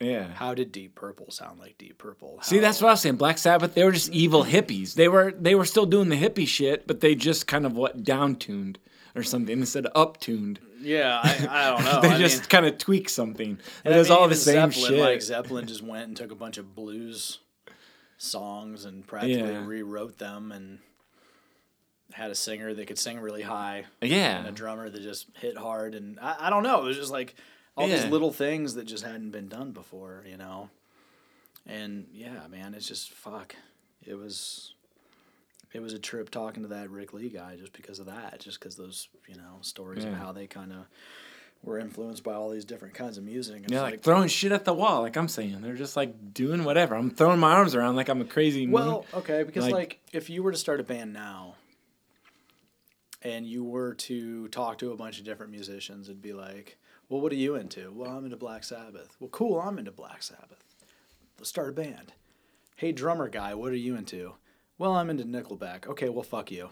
yeah. And you, you know what I mean? But like, I guess like the I thought you were gonna say if you're into Black Sabbath, it's like Black Sabbath isn't just one thing. Are you into like the Dio Sabbath or the the Ozzy Sabbath No, or like what I'm saying is like you're never gonna really probably get anything that's truly unique again. Yeah. Like Black Sabbath was that unique back then. Like you're not gonna get that again until you got five guys that come from five totally different backgrounds musically, Yeah. totally different set of influences, and just say, well, I don't really like that shit, but sounds cool. Let's fucking see if we can just what we can do anyhow. like Guns N' Roses, right? Yeah, well, So- just imagine if you had, I don't know, let's say you had a guy who was a singer, songwriter, guitar player, and he's a fucking diehard Tom Waits fan. Okay, yeah. Saying that because there's a Tom Waits poster right here next to me, right? And then you get like a lead guitar player that's like, well, I'm really into Guns N' Roses and I want to play like Slash. And that's what he does. He plays like Slash, and the lead singer sings like Tom Waits and writes weird ass songs like Tom Waits. And then you get like some drummer that comes in and is like, well, I just fucking everything Ginger Baker. Yeah. That's it, man. Like, I just listened to the fucking Blind Faith album and fucking Cream like four thousand times in the last two days. That's how obsessed I am. I played just like him, you know. And then you get like some bass player that comes in and is like nothing like that, you know. Just is like listening to nothing but I don't know old funk or something like funkadelic, Sly and the Family Stone or Yeah. something. And I mean, that's like you know pretty unique ingredients, right? I mean, granted, Then you'd get Incubus. at this I point, guess, yeah, maybe. at this point, you have plenty of bands that have already probably fused all those things together. But I'm just saying, like, that's the kind of diversity that makes something new, not just like four guys that are like, oh, you like Motorhead? I like Motorhead. You like Motorhead? Fuck it. Let's go start a band that sounds just like Motorhead. It's going to sound just like Motorhead, which would be awesome. I'd still, you know what I mean? Like, if it's cool, it's cool because that's a formula that you know, still works, but uh, to reinvent the wheel and do something as cool as like the first Queen record, yeah, it's probably not gonna happen. You know. Mm-hmm. That was one long fucking rant. I'm gonna shut the fuck up and move on to my my All right, next man. pick. You got the floor. All right. I feel like you, even on your picks, I'm just, I start babbling. about Yeah, because all I just got kinds of good picks, crazy right? shit. That could give you good material. You talk do. about. I just hope I'm not like babbling too No? much. And God, this Brent guy just takes. No, it's just all my picks are awesome, right? Wink, wink. It is. All right, so this one, anybody that knows me is probably gonna go, yeah, well, no shit, and that's too fast for love. Oh, okay. I was thinking. Motley were- I thought you were gonna say Wasp there, but yeah, Motley Well- Crue. But No, not Wasp. But Too Fast for Love, undeniable. That's I another one on the wall, Another right? framed one on the wall, right? Yeah, that's actually that copy was like a limited run they did. I haven't even opened that copy. Like I have a copy that's opened, obviously, but that one was, geez, I'm trying to think of how long ago they released that and how many copies they did. But it actually has like a 45 in it with a "Stick to Your Guns" and "Toast to the Town." oh, really? Yeah. Oh shit. And I just didn't open it because I was like, ah, fuck, they only pressed like, I don't even know. I want to say a thousand, but then that sounds like a really low number. And then Hmm. somebody listening, I think you're gonna say like 500 because a thousand seemed too high. I don't know. I'm just making a number up. I'm gonna be honest with you. Mm-hmm. Thousand sounds right though. I mean, I don't think it's like super rare, but I did look it up one time, and I think people were trying to sell it for like a hundred bucks or something. Oh, but I don't give a fuck about that. Like I bought it because Yeah. I just really wanted it. And it was funny because I had it on CD. I got into, you know, buying vinyl and stuff, and they reissued that, and I bought it, and I couldn't bring myself to open it for some reason. I don't know why. I usually just open shit. I'm not like a collector. I open shit and I listen to it. I opened stuff up in the car before I'm even home. Yeah, I just didn't want to mm. open it because I was like, ah, is it that limited? Like, should I not open it? And then next thing I know, they were just were reissuing like a regular reissue of all mm-hmm. their stuff on vinyl anyhow. So I just bought another copy and played the fuck out of it. I just never opened that one. Hmm. So then like one day I was like, hey, I think I'll just frame it, stick it on the wall. I don't know. Fuck else am I doing with it, right? but yeah, you know, this obviously Motley Crue, man. When I was like junior high and high school, I was so obsessed with these guys. I thought they were just the coolest shit ever. They were kind of the band that made me want to be a guitar player and made me want to write songs and made me want to be a rock star, which never happened, but you know. but it was like probably the most influential band of my Well, you're still writing music, playing music, so I mean, it's still something. Well, yeah, but I'm just saying, like, not you mm. know. Obviously, they were like, you know, I wanted to be like that big. I wanted to be that fucking arena rock, you know, have the big fucking long hair and Yeah. tattoos, and they inspired so much of what I kind of half-assedly grew into be. But it was, you know, like Doctor Feelgood was the era that I got into them, and then mm. went back because, like I think I mentioned before, like same old situation and Doctor Feelgood and those videos just being all over MTV, and then going back and getting the back catalog and everything. And I can kind of remember getting Too Fast for Love. I think that I actually got their back catalog through like BMG or Columbia House. Oh, like getting those, oh, okay. like Yeah. yeah, where you like order like whatever, you know, a penny a piece, and then you gotta fucking then you're locked into some contract and gotta buy a bunch of shit for the next five years of your life or whatever at full price. But whatever the case was, I can't remember all the stipulations and whatnot, but I think that I had basically went back and just got every Motley Crue album prior to Doctor Feelgood. Fuck yeah, I'll get these for a penny. Yeah. All right. And, uh, you know, this one was one where it didn't really sound metal other than like Live Wire and Piece of Your Action, which actually I had on Decade of Decadence too. So I think I had gotten like Dr. Feelgood. I think I borrowed the cassette from somebody for like forever and played the fuck out of it. And then eventually bought my own copy on CD and bought Decade of Decadence. And then that's, I kind of got into all the back previous stuff, and then and then ordered all the albums, and yeah, and you know, Live Wire and Piece of Your Action were they were still pretty like heavy, I guess, but the rest of the album was a little bit more pop, you know, and it's like, what's that? so Like- it catches you off guard, I guess, and it's not as slick. It's just a rocked out cheap trick or something, isn't Yeah, it? Right. The yeah. first album kind of is, other than Livewire. Yeah. and you know it just wasn't it catches you off guard i guess if you're used to the big slick production of dr feelgood and you know that stuff and so Yeah, because I think it threw me off. That's why I was Yeah. like, what?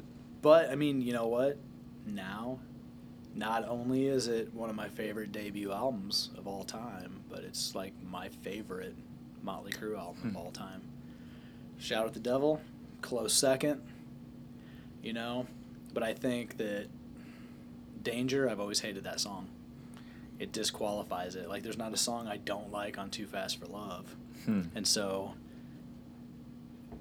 danger just puts shout at the devil right behind too fast for Oh, love gotcha.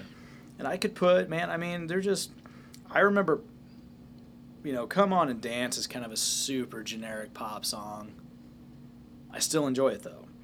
Public Enemy number one, I remember that opening riff and just fucking cowbell, you know, Public Enemy number one. You know, like, it's just I don't know, man. Like it was such a fun song, and then Merry Go Round was like a really cool ballad like a great pop upbeat like you know what i mean like the hook kind of pops Mhm. in and um yeah and you know so two things about this starry eyes was like the one song when i first got the album that i really didn't like and now it's like one of my favorite on the album.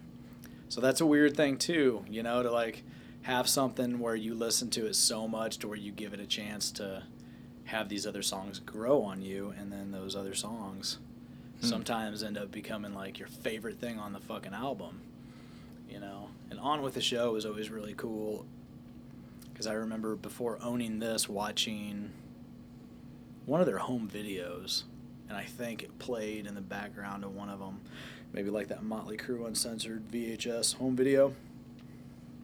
And I always kind of heard that and thought, man, that sounds like a really good song, and I didn't know where it came from because I hadn't heard Too Fast for Love yet, and then I hear the album, I'm like, oh fuck, that's that song, you know.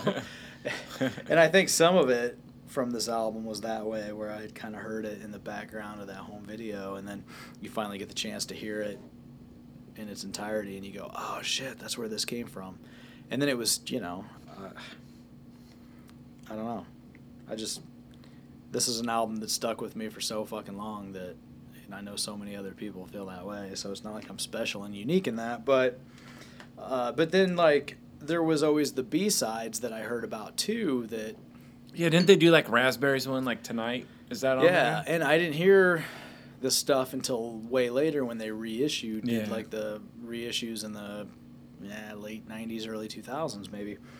And that's when I finally heard like Stick to Your Guns and Toast of the Town, which originally Stick to Your Guns was like it was on the original Leathür Records release Yeah, of Too Fast okay. for Love and that was I think their originally their single, like the one they were pushing as their single and then it didn't even make the fucking record.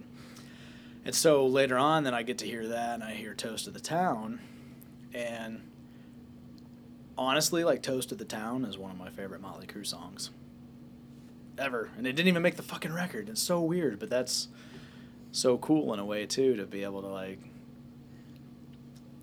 you know, get like a B side, a leftover track from the debut album, and have it like all these years later, man. Like 40 years after its release, 25 years probably after the first time I heard it or whatever.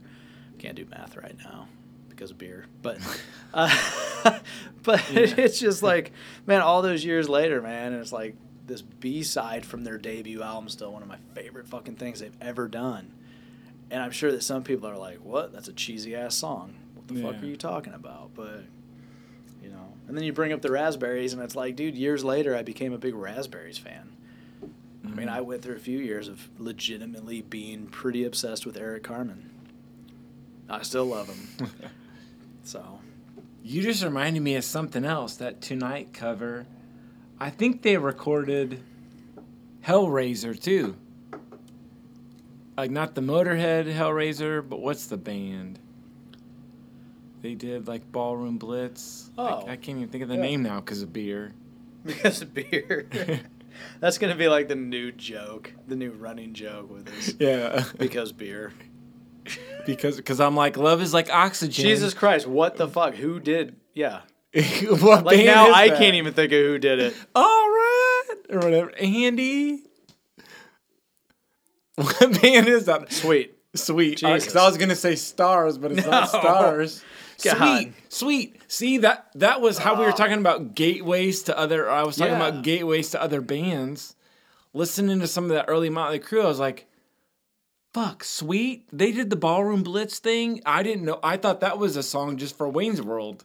So when I was listening to early Motley Crue, that blew my mind because I was like, "Okay, this Hellraiser was sweet." I I thought Ballroom Blitz was an original song in Wayne's World, but no, it's this other band too.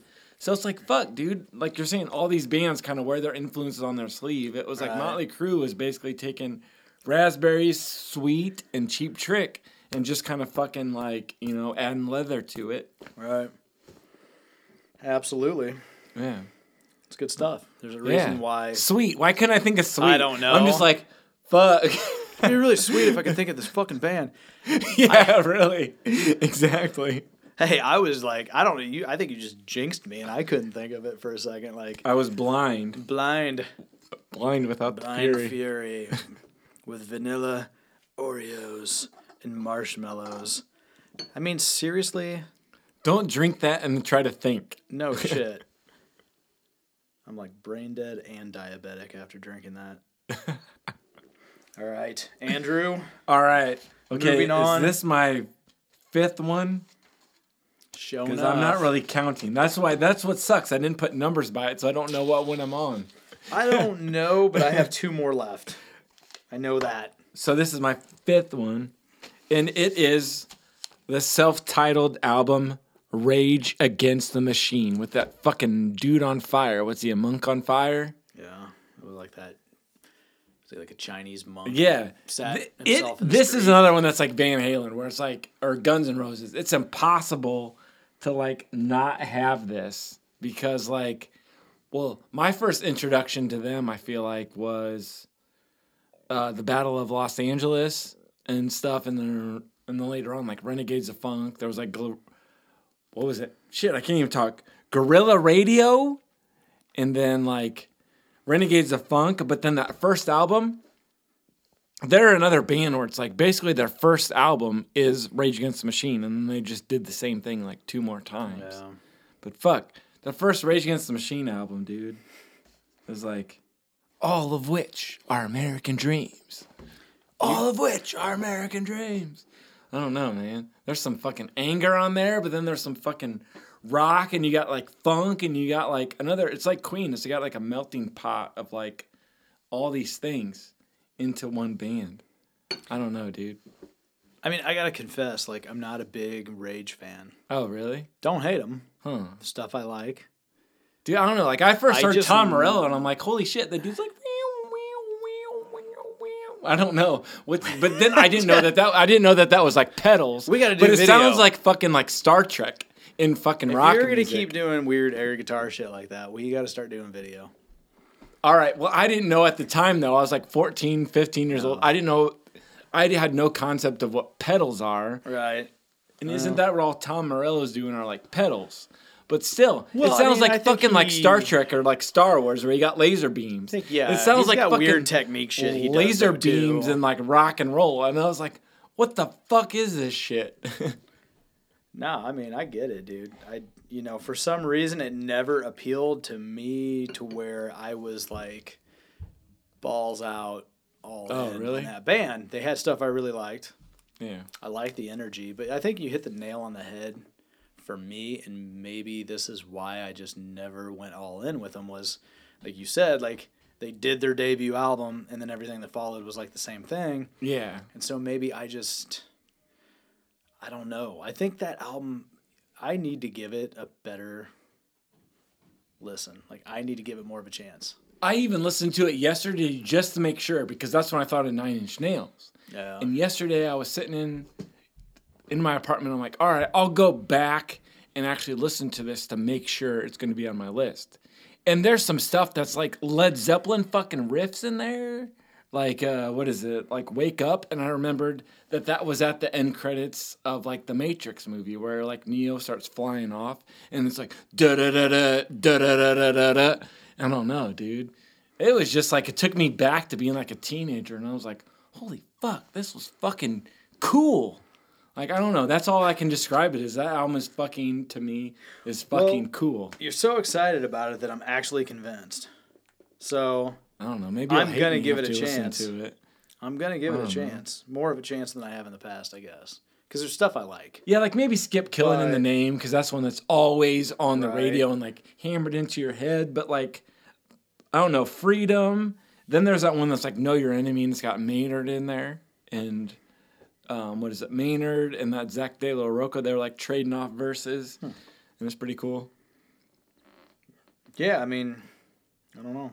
It's like what you're saying, Funkadelic, and then Led Zeppelin are like fucking had a baby. Fucking. And then they had Rage Against the Machine, and they got this fucking anger. And it's like, and then you got Brad Wilk. He even played with Black Sabbath on that one, um, their last album. Yeah. So obviously they got some kind of pedigree, I guess, or whatever. If they're, I don't know. No, I mean, I you know what? Yeah. I think that I think that band came out at the wrong time for me because I was into I don't know. Like when did that come out? That came out like late 90s, early 2000s, so No, like I think the first, because I got into them with Battle of Los Angeles when I was a freshman in high school, and that was '98, and that was Guerrilla Radio. Okay, so yeah, it was So I think it earlier. was what before that. probably like they- my I don't remember the name of their second album. I don't know. It had the kid on it. So the first one, Rage Against the Machine, I think that was like 94, 92. Because see, even something else, the Crow soundtrack, that was kind of when I got into them too. Yeah. They had that Darkness song on there. Okay, I forgot And that, that sounds they had a cool. song on there now that you yeah. say that, yeah. Yeah, and that wasn't even on the first album. That wasn't on any of their albums. That we should probably this is a side note, but we should probably do like a soundtrack episode because man, yeah, but now my number one is the Crow soundtrack because it got me into all these other fucking No, but I agree. And Nine Inch Nails. And when you think about it, when was the last fucking time you had a soundtrack like that? Never. No, you had like The Crow, Last Action Hero. Like there's Yeah, because really. those are the ones we we've talked about. I feel like in the '90s there was just those badass, you know, and then after that it was like nobody re- like you didn't have bands recording new original material for soundtracks. They just recycled old shit. Yeah. Or it's like leftover shit that didn't make the album, then they'll put it on Yeah, maybe. Yeah. on the soundtrack just because their label's doing the soundtrack for the movie. So like, all right, well, we need to have a song. So what do we have in the can or something? Right. We'll just Yeah, there was like crazy fucking great dude the stuff fucking on the- soundtrack, Dude, like the Cure song was great. The Nine Inch Nails song was great. yes. Helmet, I think that's when I got into Helmet. Like Violent Femmes. I was gonna say that next. Violent Yeah. Femmes on there, And that's so funny, dude, because I hate I hate Blister in the Sun so much. yeah, Like, it's uh, it's annoying. because Violent Femmes have some really they do have some really cool stuff. They have some really terrible shit. They're like the B 52s of the 90s or something like Yeah, that. like or they got just like- this off the wall shit. Yeah, but then there's like the song you know them for is so bad that like you want to just fucking hate them. Yeah. But then like, dude, Add It Up is a really Yeah. great song, you know? And uh like even like something stupid like Dance Motherfucker Dance, you know, or Yeah. what was the one uh God, I'm just drawing a blank. I got too much information flooding my fucking Yeah. brain. Sorry, man. At the same time. Totally like But uh yeah, uh oh no, what was rabbit hole within a rabbit hole I within know, a dude. We're rabbit just hole. this is what happens when you drink and try to talk about music. But yeah, man, "Kiss Off" that was the song I was trying to think of. That was a great fucking Violent Femmes song too. That was actually the song that got me into the Violent Femmes for a while, and then And then uh, I heard Blister in the Sun. I was like, God, that song's really fucking stupid. But then I realized years later, like, oh my God, that's like their most well known song. And I didn't Yeah. realize it when I got into them. Somehow, like, I just never got, I never realized there was any kind of pop appeal to them. Maybe it just be, maybe it came later or something. Oh, there's another fucking one from the Crow soundtrack. Stone Temple Pilots. Oh, yeah. Big Empty. Like that's actually a, an That's original song, but all these other ones were like covers and shit. Because I think the Nine Inch Nails one I found out later was a cover. Oh, the Dead Souls. Yeah. Yeah, it was like something like And- Joy Division or something, or fucking Rollins Band was on there. Some Yeah, song called were, Ghost yeah. Rider. Yeah, I forgot Rollins band was on there. Henry Rollins is so fucking cool. Like, I kind of want him on the fuck. Like, I Yeah, like you should just hit him up. motherfucker. Yeah, let's be like, hey, what do you think about? Just throw one topic out there and let them go for an hour. I wouldn't have to do anything, Yeah, yeah, really. which is good because I don't. I don't feel like I You'd start doing spoken words. I don't feel like I know what the fuck I'm doing when I'm doing the interviews. Anyhow, to be if I'm being honest, I'm just talking to people that I think it's cool Yeah. to talk to, and then I realize like, oh fuck, I should probably be good at this. Mm. I'm probably not. Mm. Yeah, but sometimes fun. you just got to go with it. Yeah, that's all I try to do. I mean, I don't put any pressure on myself. Mm. I feel like most of these people probably walk away from it going, well, "That guy sucked," you know. But then I had like Chris Holmes, who, like, I I had to cut him off, kind of like he wanted to keep talking Yeah, and it was kind of like man i'm really excited to do this like i was so fucking excited to do it it was the first like zoom one i did too where there was a video and stuff but he didn't want me to record it but he Yeah. wanted to do it that way but um and i'm such a big fan it was such a trip i was so fucking weirded out yeah, because you were like, who can say their a Zoom call? my first zoom Chris meeting was with chris holmes Usually it's like their man. boss or something. Yeah, I mean, I've had those, but not. It wasn't Zoom technically. We used a different. Yeah, but anyhow, that was a trip, man, and I was really excited to do that. But yeah, we're like an hour in, and I'm like, well, I don't mean to keep you because like most people don't want to talk, don't seem like they want to talk that long. So I'm used to trying to wrap it up in a quick amount of time. And the other unique thing about the Chris Holmes thing was I had to submit the questions. It was the first time I ever Really? actually had to write questions out. I've never written a fucking thing down before talking to any of these people. But his wife, who's his manager, had asked me to submit the questions Oh, because she didn't want you to say She anything about Blackie, maybe. didn't, she didn't want me, as she specifically told me that she didn't want me asking any questions about Was. their relationship, Yeah. Blackie and Chris, and no political questions.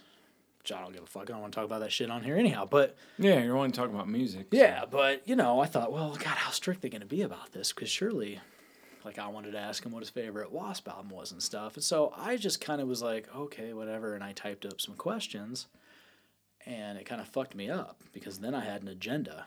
Yeah. And I sent it to her to approve it, and she was like, "Yeah, that's fine, whatever." And then, so I thought going into it, I was supposed to just stick to that. So that was my mindset the whole time.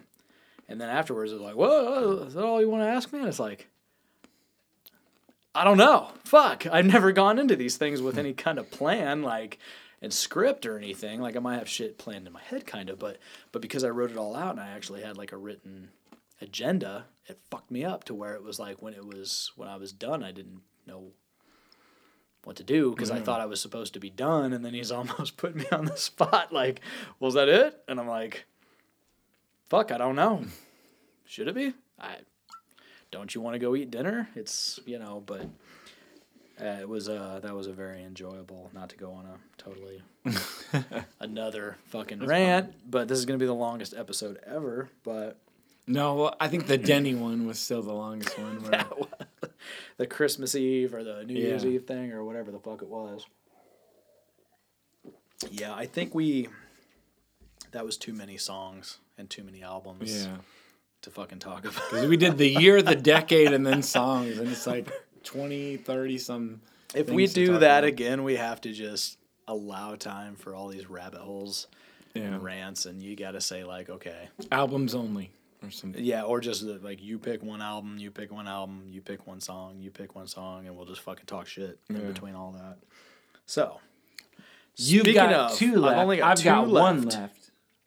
do we? Yeah, I've only got one left because of Guns N' Roses. We didn't mention it. Hit that one. Oh. Didn't mention it. Well, I've already got Guns N' Roses on my list. All right. Side note. I if you so Andy's number two would be Guns N' Roses Appetite for Destruction, which we already talked about. So I'm gonna get I'm gonna talk about this one, my number two, and then for some reason, I have a feeling that our number ones are the same. Really? Oh shit. I didn't see it. I swear to God, I didn't even look. Swear to God, I didn't realize you had it sitting there. Oh yeah. So I Yeah, 'cause I already promise. turned the page. Oh well, hey, look, I promise, Scout's honor. Uh, I did not see it. I was wasn't. it one of those? I wasn't paying attention. I don't know. I don't want to look. I don't. Come on. I don't want to ruin it. Come on. I'm, I seriously did not see the piece of paper. So if you had it sitting there face up this whole time, I, fuck, I I, didn't. I did not notice. But I have a feeling that our f- number one's probably the same.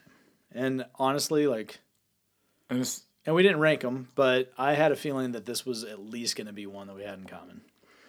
But my number two, which I was pretty sure you wouldn't have, and now I know you don't, is New York Dolls, self-titled. I thought you might have had that because even because the Guns N' Roses spaghetti incident. But Yeah, well, and like, yeah, I mean, so this is a band that uh, anybody that knows Motley Crue knows that it was a huge Nikki Sixx influence, right? Like, I mean, Nikki Sixx basically molded himself into looking like Johnny Thunders. And so there was all these years of being a big Motley Crue fan and people telling me like, "Oh, you got to listen to the Dolls. You got to listen to the Dolls." Ah, you know, and even, you know, being a Nikki Sixx fan and reading stuff, it was like, oh yeah, okay, I need to listen to the Dolls. And I'll be honest, with, and listening to the uh, Spaghetti Incident, having a song on there, you know, I for some reason the first couple times I gave the Dolls a chance, I was not hook, line, and sinker sold. You know, like I'd love to sit here and be like, oh yeah, first time I ever heard them. That was all she wrote. The rest is history. Well, it wasn't. Like, I mean, I heard him and I was like, yeah, okay. I guess I see the influence, but I don't know. And then I don't know what it was, but you know, there just was that one moment where I listened to him again and it just all fucking made sense. And then I remember it buying was like the cartoon light bulb. Boom. yeah. And then I remember I, you know, I had like I think I bought like a hits compilation of some kind and listened to it and was like, God, this fucking shit's really great. And then I bought the debut album on vinyl. And this, I mean, I've probably owned this on vinyl for 15 years or so. Back when I was first getting into vinyl, it was and getting serious about collecting and whatnot. And it was like one of the first things that I bought a new 180 gram, you know, repressing of. And uh, I think it made me love them even more because, I mean, having like a hits compilation was great. The first two albums are fucking great, both of them, solid as fuck. But, you know, something about buying it on vinyl, putting it on the turntable, listening to just that record within the context of the album that made it that much better. And then I just, man, I got so fucking into them to where, and then that was around the time uh, that New York Doll, the Arthur Kane documentary came out, and I watched that like a million times. And there was the, uh, there was another one that was all this like footage from back in the day. I can't remember what the fuck it was called now, but um, I bought that on DVD and watched the fuck out of it too. And you know, I just man, I I dove into these fuckers head first, like back in my early twenties, and I don't know, like it just still is one of my favorite fucking albums of all time. Not just one of my favorite debut albums, but hmm.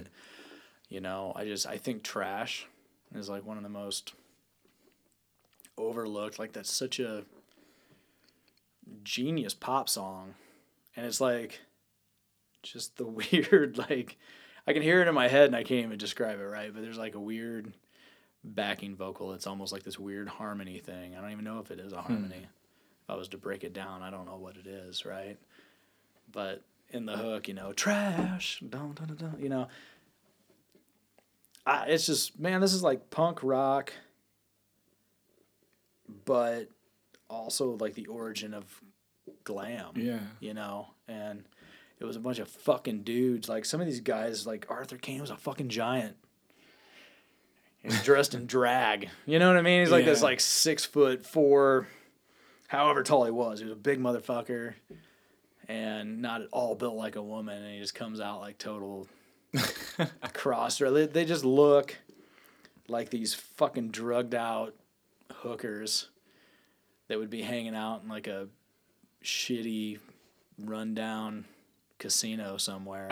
you know, it's just like almost disgusting but great all at the same time. And then the album cover even is like this iconic thing that. I don't know, man. Like it's so it's so fucked up and great, man. Like some things are just really. I don't know. These were the days when things Isn't could be it like fucked the up New and York have, Dolls? Almost looks like it's written. yeah, in it's like written lipstick. in lipstick and it's got the lipstick thing. Yeah. Yeah. I yeah, I mean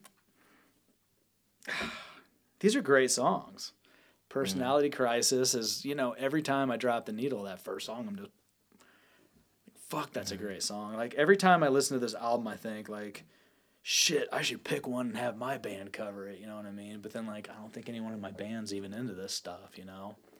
And so I feel like it just would be lost on them, but um yeah, I'm sitting here like, you know, I had to pull up the track listing because I'm just looking at it and thinking, like, God, this is so fucking good, dude. Like, I'm just hearing Jet Boy in the back of my mind right now, and even like Private World has that. It's kind of like the slower, mid tempo kind of pop rocker. Everything on this fucking album is just so catchy. It's so good Yeah. and we're never I just it makes me sad sometimes when I listen to albums that are like this because I feel like I'm never gonna discover something like this again. Because that was not even like the precursor to glam. It was a precursor to like punk rock too, right? Yeah, I mean punk was was barely like- a thing and Yeah. I know it's just so weird. Like this album is so fucking weird when you think of where it falls. It was like 1973. Yeah, because I listened to it too, and I'm like, what is? What am I even listening to? Yeah, I it's really a very this is originality like in Yeah. its purest form, man. Like I don't I don't know. I, I, I feel like I'm just a babbling fucking idiot probably. No, because I'm not gonna tell you Like, I probably am because I'm sitting here drinking and trying to form a fucking thought, but you know. Nah, man. 'Cause I listened. just- I think I only listened to it because of the Rolling Stones greatest hits, or not greatest hits, but the Rolling Stones 500 albums list. Oh yeah. and it's on there and honestly i only knew of the uh, new york dolls because of buster poindexter that david johansen Oh, yeah. so that's like totally fucking two The cab Polar- driver and polar opposites yeah the cab driver from the bill murray movie yeah. scrooge and i'm like this is him in like basically a punk band Yeah. a punk band that's what's so funny rock. is like yeah, it's I- like obviously I'm too young to sit there and pretend that I knew the Yeah. New York Dolls before that, but I didn't realize it was the same guy until I got into the New York Dolls, and then all of a sudden one day I'm like, motherfucker, that's the same dude. yeah It just blows your mind like, it's like son of a bitch, What that's am I hot, hot, to? hot guy. yeah You know. but yeah, man, it's so crazy because I always thought like, man, I thought Nikki Sixx was just like the coolest fucking rocker, you know, Yeah. the coolest looking. Like he was the epitome of a rock star look wise, and then Yeah. you realize that he stole like ninety percent of his Yeah. look from Johnny Thunders, and then you watch the old Johnny Mm-hmm. Thunders footage, and you're like, man, I don't know, like Johnny Thunders might be actually the coolest motherfucker. Like when he was in his prime before he got all drugged out and everything, but you know, and even the early like Heartbreaker stuff, like the Johnny Thunders and the Heartbreakers records and stuff. I mean, there was some really good stuff there too, but you watch those old videos, man, of him with a you know, fucking Les Paul Jr., Yeah. fucking big ass hair. Like he was like I mean, that's like the earliest footage I remember seeing of you know, I shouldn't say remember because I wasn't there in 1973. I wasn't here yet, but eh, you get my point. Like, some of the oldest footage I've seen of like big fucking huge teased up hair. Like, I think he might have I might be wrong, but I feel like he invented that whole fucking thing, you know. And at the end of the day, they just were trying to look like these crazy drugged out transvestites. so that's where it came from, right? Yeah, because even like I looked it up, but like, um, I don't know if you're familiar with Hollywood vampires. It was like uh, like Alice Cooper, Johnny Depp, and Joe Perry tried to do like a group where they're doing covers. They did a Johnny Thunders cover, like you can't put your arm around Oh, a memory. yeah. So they covered that too. So it all goes back to New York Dolls. All these people are Yeah. still going back to that. So it all starts somewhere. And yeah, and Duff covered that on Spaghetti Incident. So Yeah. that was on there as well. Yeah, I kind of forgot because I think you know that Human Being song or whatever was on. Uh, fuck, Spaghetti Incident. Yeah. I think was it. I don't know. I don't know. All I know from Spaghetti Incident is Hair of the Dog. I'm just rambling. You know and that what, was dude? Nazareth. I- that was a great. That was a great cover, man. That was a unappreciated. I think that was on the radio too. That was a radio hit for them. Was it? from that? I think 'cause that's I where I, might remember here. Yeah, I think I did. I think Rock 106 played it for a very short period of time. The first hit. Or maybe it wasn't a hit, but it, Rock 106, they seemed like they played stuff that wasn't a hit anywhere else. Because we talked to like um, Damon Johnson, and it's like Rock 106 ran with like Brother Kane, but it, it was like if you were in LA, you would Like who? Be like, "Who's Brother Kane?" But it's like Midwest. It's like shit. We like shit that I don't know. Fuck yeah. Man, I feel like this is. Man, it's late. Like I just looked down at my phone at this list, Hmm. and I'm looking at the time, and I'm like, "Motherfucker, we're really rambling on here." Yeah. Ramble on. Sorry, man. It's this No, I blind don't care. I just remembered for a second that you usually hang out with your grandma on Sunday, so Hmm. I wanted to make sure you were still gonna make it over there. Well, she just lives down the street. Kind Oh, well, you're good. Oh. She might go to bed early. You've got Fuck, I go to one bed more left, and I've got one more left. You ahead. have one more left, and I have one more left. But you think they're the same, I but I don't think they're the same. you I don't. I don't think they're the same. I'm looking at yours and I can't read it because I'm blind. All right, so who's gonna go first? Because I did just say mine. What? Should we go out of order? Blind? No, I mean I just I just said my last one, and I know that technically mm, Led Zeppelin? no, no. I mean I just said the. I just said New York Dolls, and I know Oh. your number two is Guns N' Roses. So Oh, should okay. you go and say your one, and then I'll say mine? I'll go. I'll go. Okay. I'll go. Okay. My number one, which isn't really my number one. He's eating cookies, by the way. That's why it sounds like he's eating cookies because he's eating cookies Sorry. while we're doing this. I'm trying to get myself reined in by eating cookies.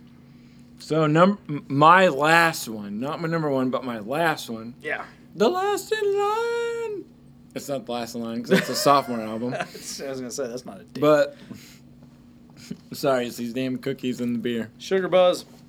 Beer Buzz. Um, this is one album I didn't even want to listen to, and like nobody can see it, but my eyes are big. It's like this is one album I didn't want to like because it's the first Iron Maiden album, and it doesn't have Bruce Dickinson on it.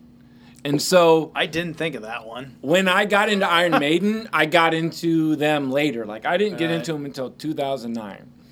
And Anna Kincaid from the radio station 1057 The X that I worked with, her boyfriend got me into Iron Maiden and copied all of their albums for me. And gave me every out every Iron Maiden album up through what was it? Um, A Matter of Life and Death. So through 2007, and it was 2009 when he gave me all these CDs. And I knew that the first two albums didn't have Bruce Dickinson. And I'm like, well, why do I want to listen to Iron Maiden without Bruce Dickinson? Because he's got the operatic vocals and shit, and it's like fucking like fucking power metal and shit. Why do I want to listen to something else? So finally, I went back and listened to the first two albums, and I was like, holy shit, this is kind of cool. It's kind of like how we were talking about New York Dolls. It's not really glam rock, but it's not really punk rock. With the first Iron Maiden album, it isn't really metal, but it's not really punk rock. It's like some weird merger of like both. I'm with you. yeah, yeah, like it's I'm gonna be honest with you. My favorite Iron Maiden album is Killers. yeah, Like I've had the argument, and it's a million the same times, style, too. Not a big Dickinson fan. Like, I Hmm. mean, I'm not a huge Iron Maiden fan. yeah. Because I think we said before, or I threw it out there. You're more Judas Priest. I'm more Iron Maiden when it comes to metal. Right. That's where we kind of split. Right. And I like them. It's not that I don't like them. But yeah, dude. I mean, I you know, I'll be honest with you. Those first couple albums, first three are my favorite. Even Yeah. like I like, uh, you know, Number of the Beast, but that's. Pr- I mean, there's other Bruce Dickinson albums that I like too, but Yeah, so it's like when I finally went back to that first album and finally was like, all right, I'll listen to it. I'm like, holy shit, this has like running free on there with that do do do do do do do that that like yeah. I don't know that drum beat thing, and it's not like metal. That's where I thought I'm like, oh, this is more like punk rock yeah. and stuff.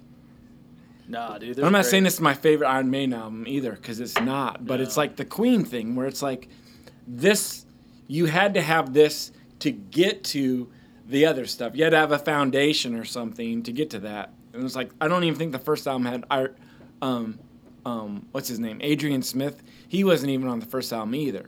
So it was like they were missing two of those uh, pieces that would get to Number of the Beast Yeah. and then they took off. But it's still like, I don't know. Like I think it more came on my radar because Metallica covered um, "Remember Tomorrow" for something, and they put it on "Hardwired uh, to Self Destruct" as a bonus track. So that's when I was like, well, fuck, maybe I should give this a second chance. If Metallica's even covering something from the first album, then maybe I should go back and give it more of a look. And I'm like, yeah, like remember tomorrow, that song structure is kind of later Iron Maiden, where it's kind of the little operatic yeah. thing, and there's the like changes in the song. I don't know, but that first Iron Maiden one's cool. I can't argue with it. I was also going to say this too. Sorry, Bob Long. I didn't have the first Montrose album. That came across my head, but I don't have. I was trying to list albums I have attachments to or something. And I don't really have an attachment to the first Montrose album. So I'm trying to do things I'm like attached to. I'm not apologizing to Bob. Oh, I don't, why? have, the, I'm don't have the. Montrose album on here either. Oh. So tough fucking shit. Oh, okay. Well, it is a good album though. No, it's Because it's good. got rock candy and It's stuff on solid. there. It's yeah, solid. it's solid, but it's not like the cusp, And the top. two, I mean, yeah, the man, cream of the crop. the first two Iron Maiden albums are. Yeah, because like you said, even like- Killers, that's got Wrathchild on it. yeah, no, Killers stuff. is my favorite. Yeah. I mean, you know, I It's fucking cool shit. I'm more of a fan of that than the operatic Yeah. Dickinson stuff. To be, to be honest with you, it's not that I don't like it. It's just that you know, I, I feel like I got to be in the mood for that stuff, and whereas the first couple albums, I just maybe always in the mood for it. You know. True, because like you're saying, once they got once they got to a certain point, they're just making the same album again too. Yeah. It's like I don't know. Once they Yeah, got past sure- Seventh uh, Son, then everything kind of runs together. Yeah. Yeah, that's probably about Yeah. the last thing you need. Yeah, maybe Fear of the Dark. I kind of like that too. That's got some stuff It's got like Fear of the Dark but on there. Yeah. but As far as a- complete anyways, that's all I have to say about Iron Maiden. So you, sir, what did you think I would have? My number, well, it's not my number one, but my last pick of these seven, I honestly really, really fucking thought you would have it on there. um. Well, then should I try to guess first? Go for it. Uh, Kill 'Em All. No, Uh, the first Megadeth. No. Oh shit! Well, I don't know then. I'll be honest with you. Like, I, yeah, I don't know. Like, if I was gonna do sophomore albums, you can have more of those. I'm just Oh, no, I'm done, Get it out of the way. But if I was gonna do like sophomore albums, I think Ride the Lightning might. Yeah, fuck yeah. that dude. would probably be on there. Yeah, but I don't know that. And I really like Kill 'Em All, but that wouldn't quite make the cut. And I love killing is my business, but I feel like if I was going to do third albums, obviously so far so good, so what would be on there. Well, so what's something that you would think that I would have that you would have? I know that you tend to lean towards weird albums, so maybe that's why this one got overlooked. But for me, it's an Um. obvious pick, the debut Kiss album. Oh well, that's the one I wrote down. You did. You guessed Yeah. it. You guessed it. I'm I just, knew you'd have it. I'm just saying, like, I really thought you would possibly have it. Yeah, but remember when I ranked those albums? It wasn't. It was like my fourth or Yeah, fifth. I know. You like had the and you and number two or Jason and something everybody was giving me so much shit.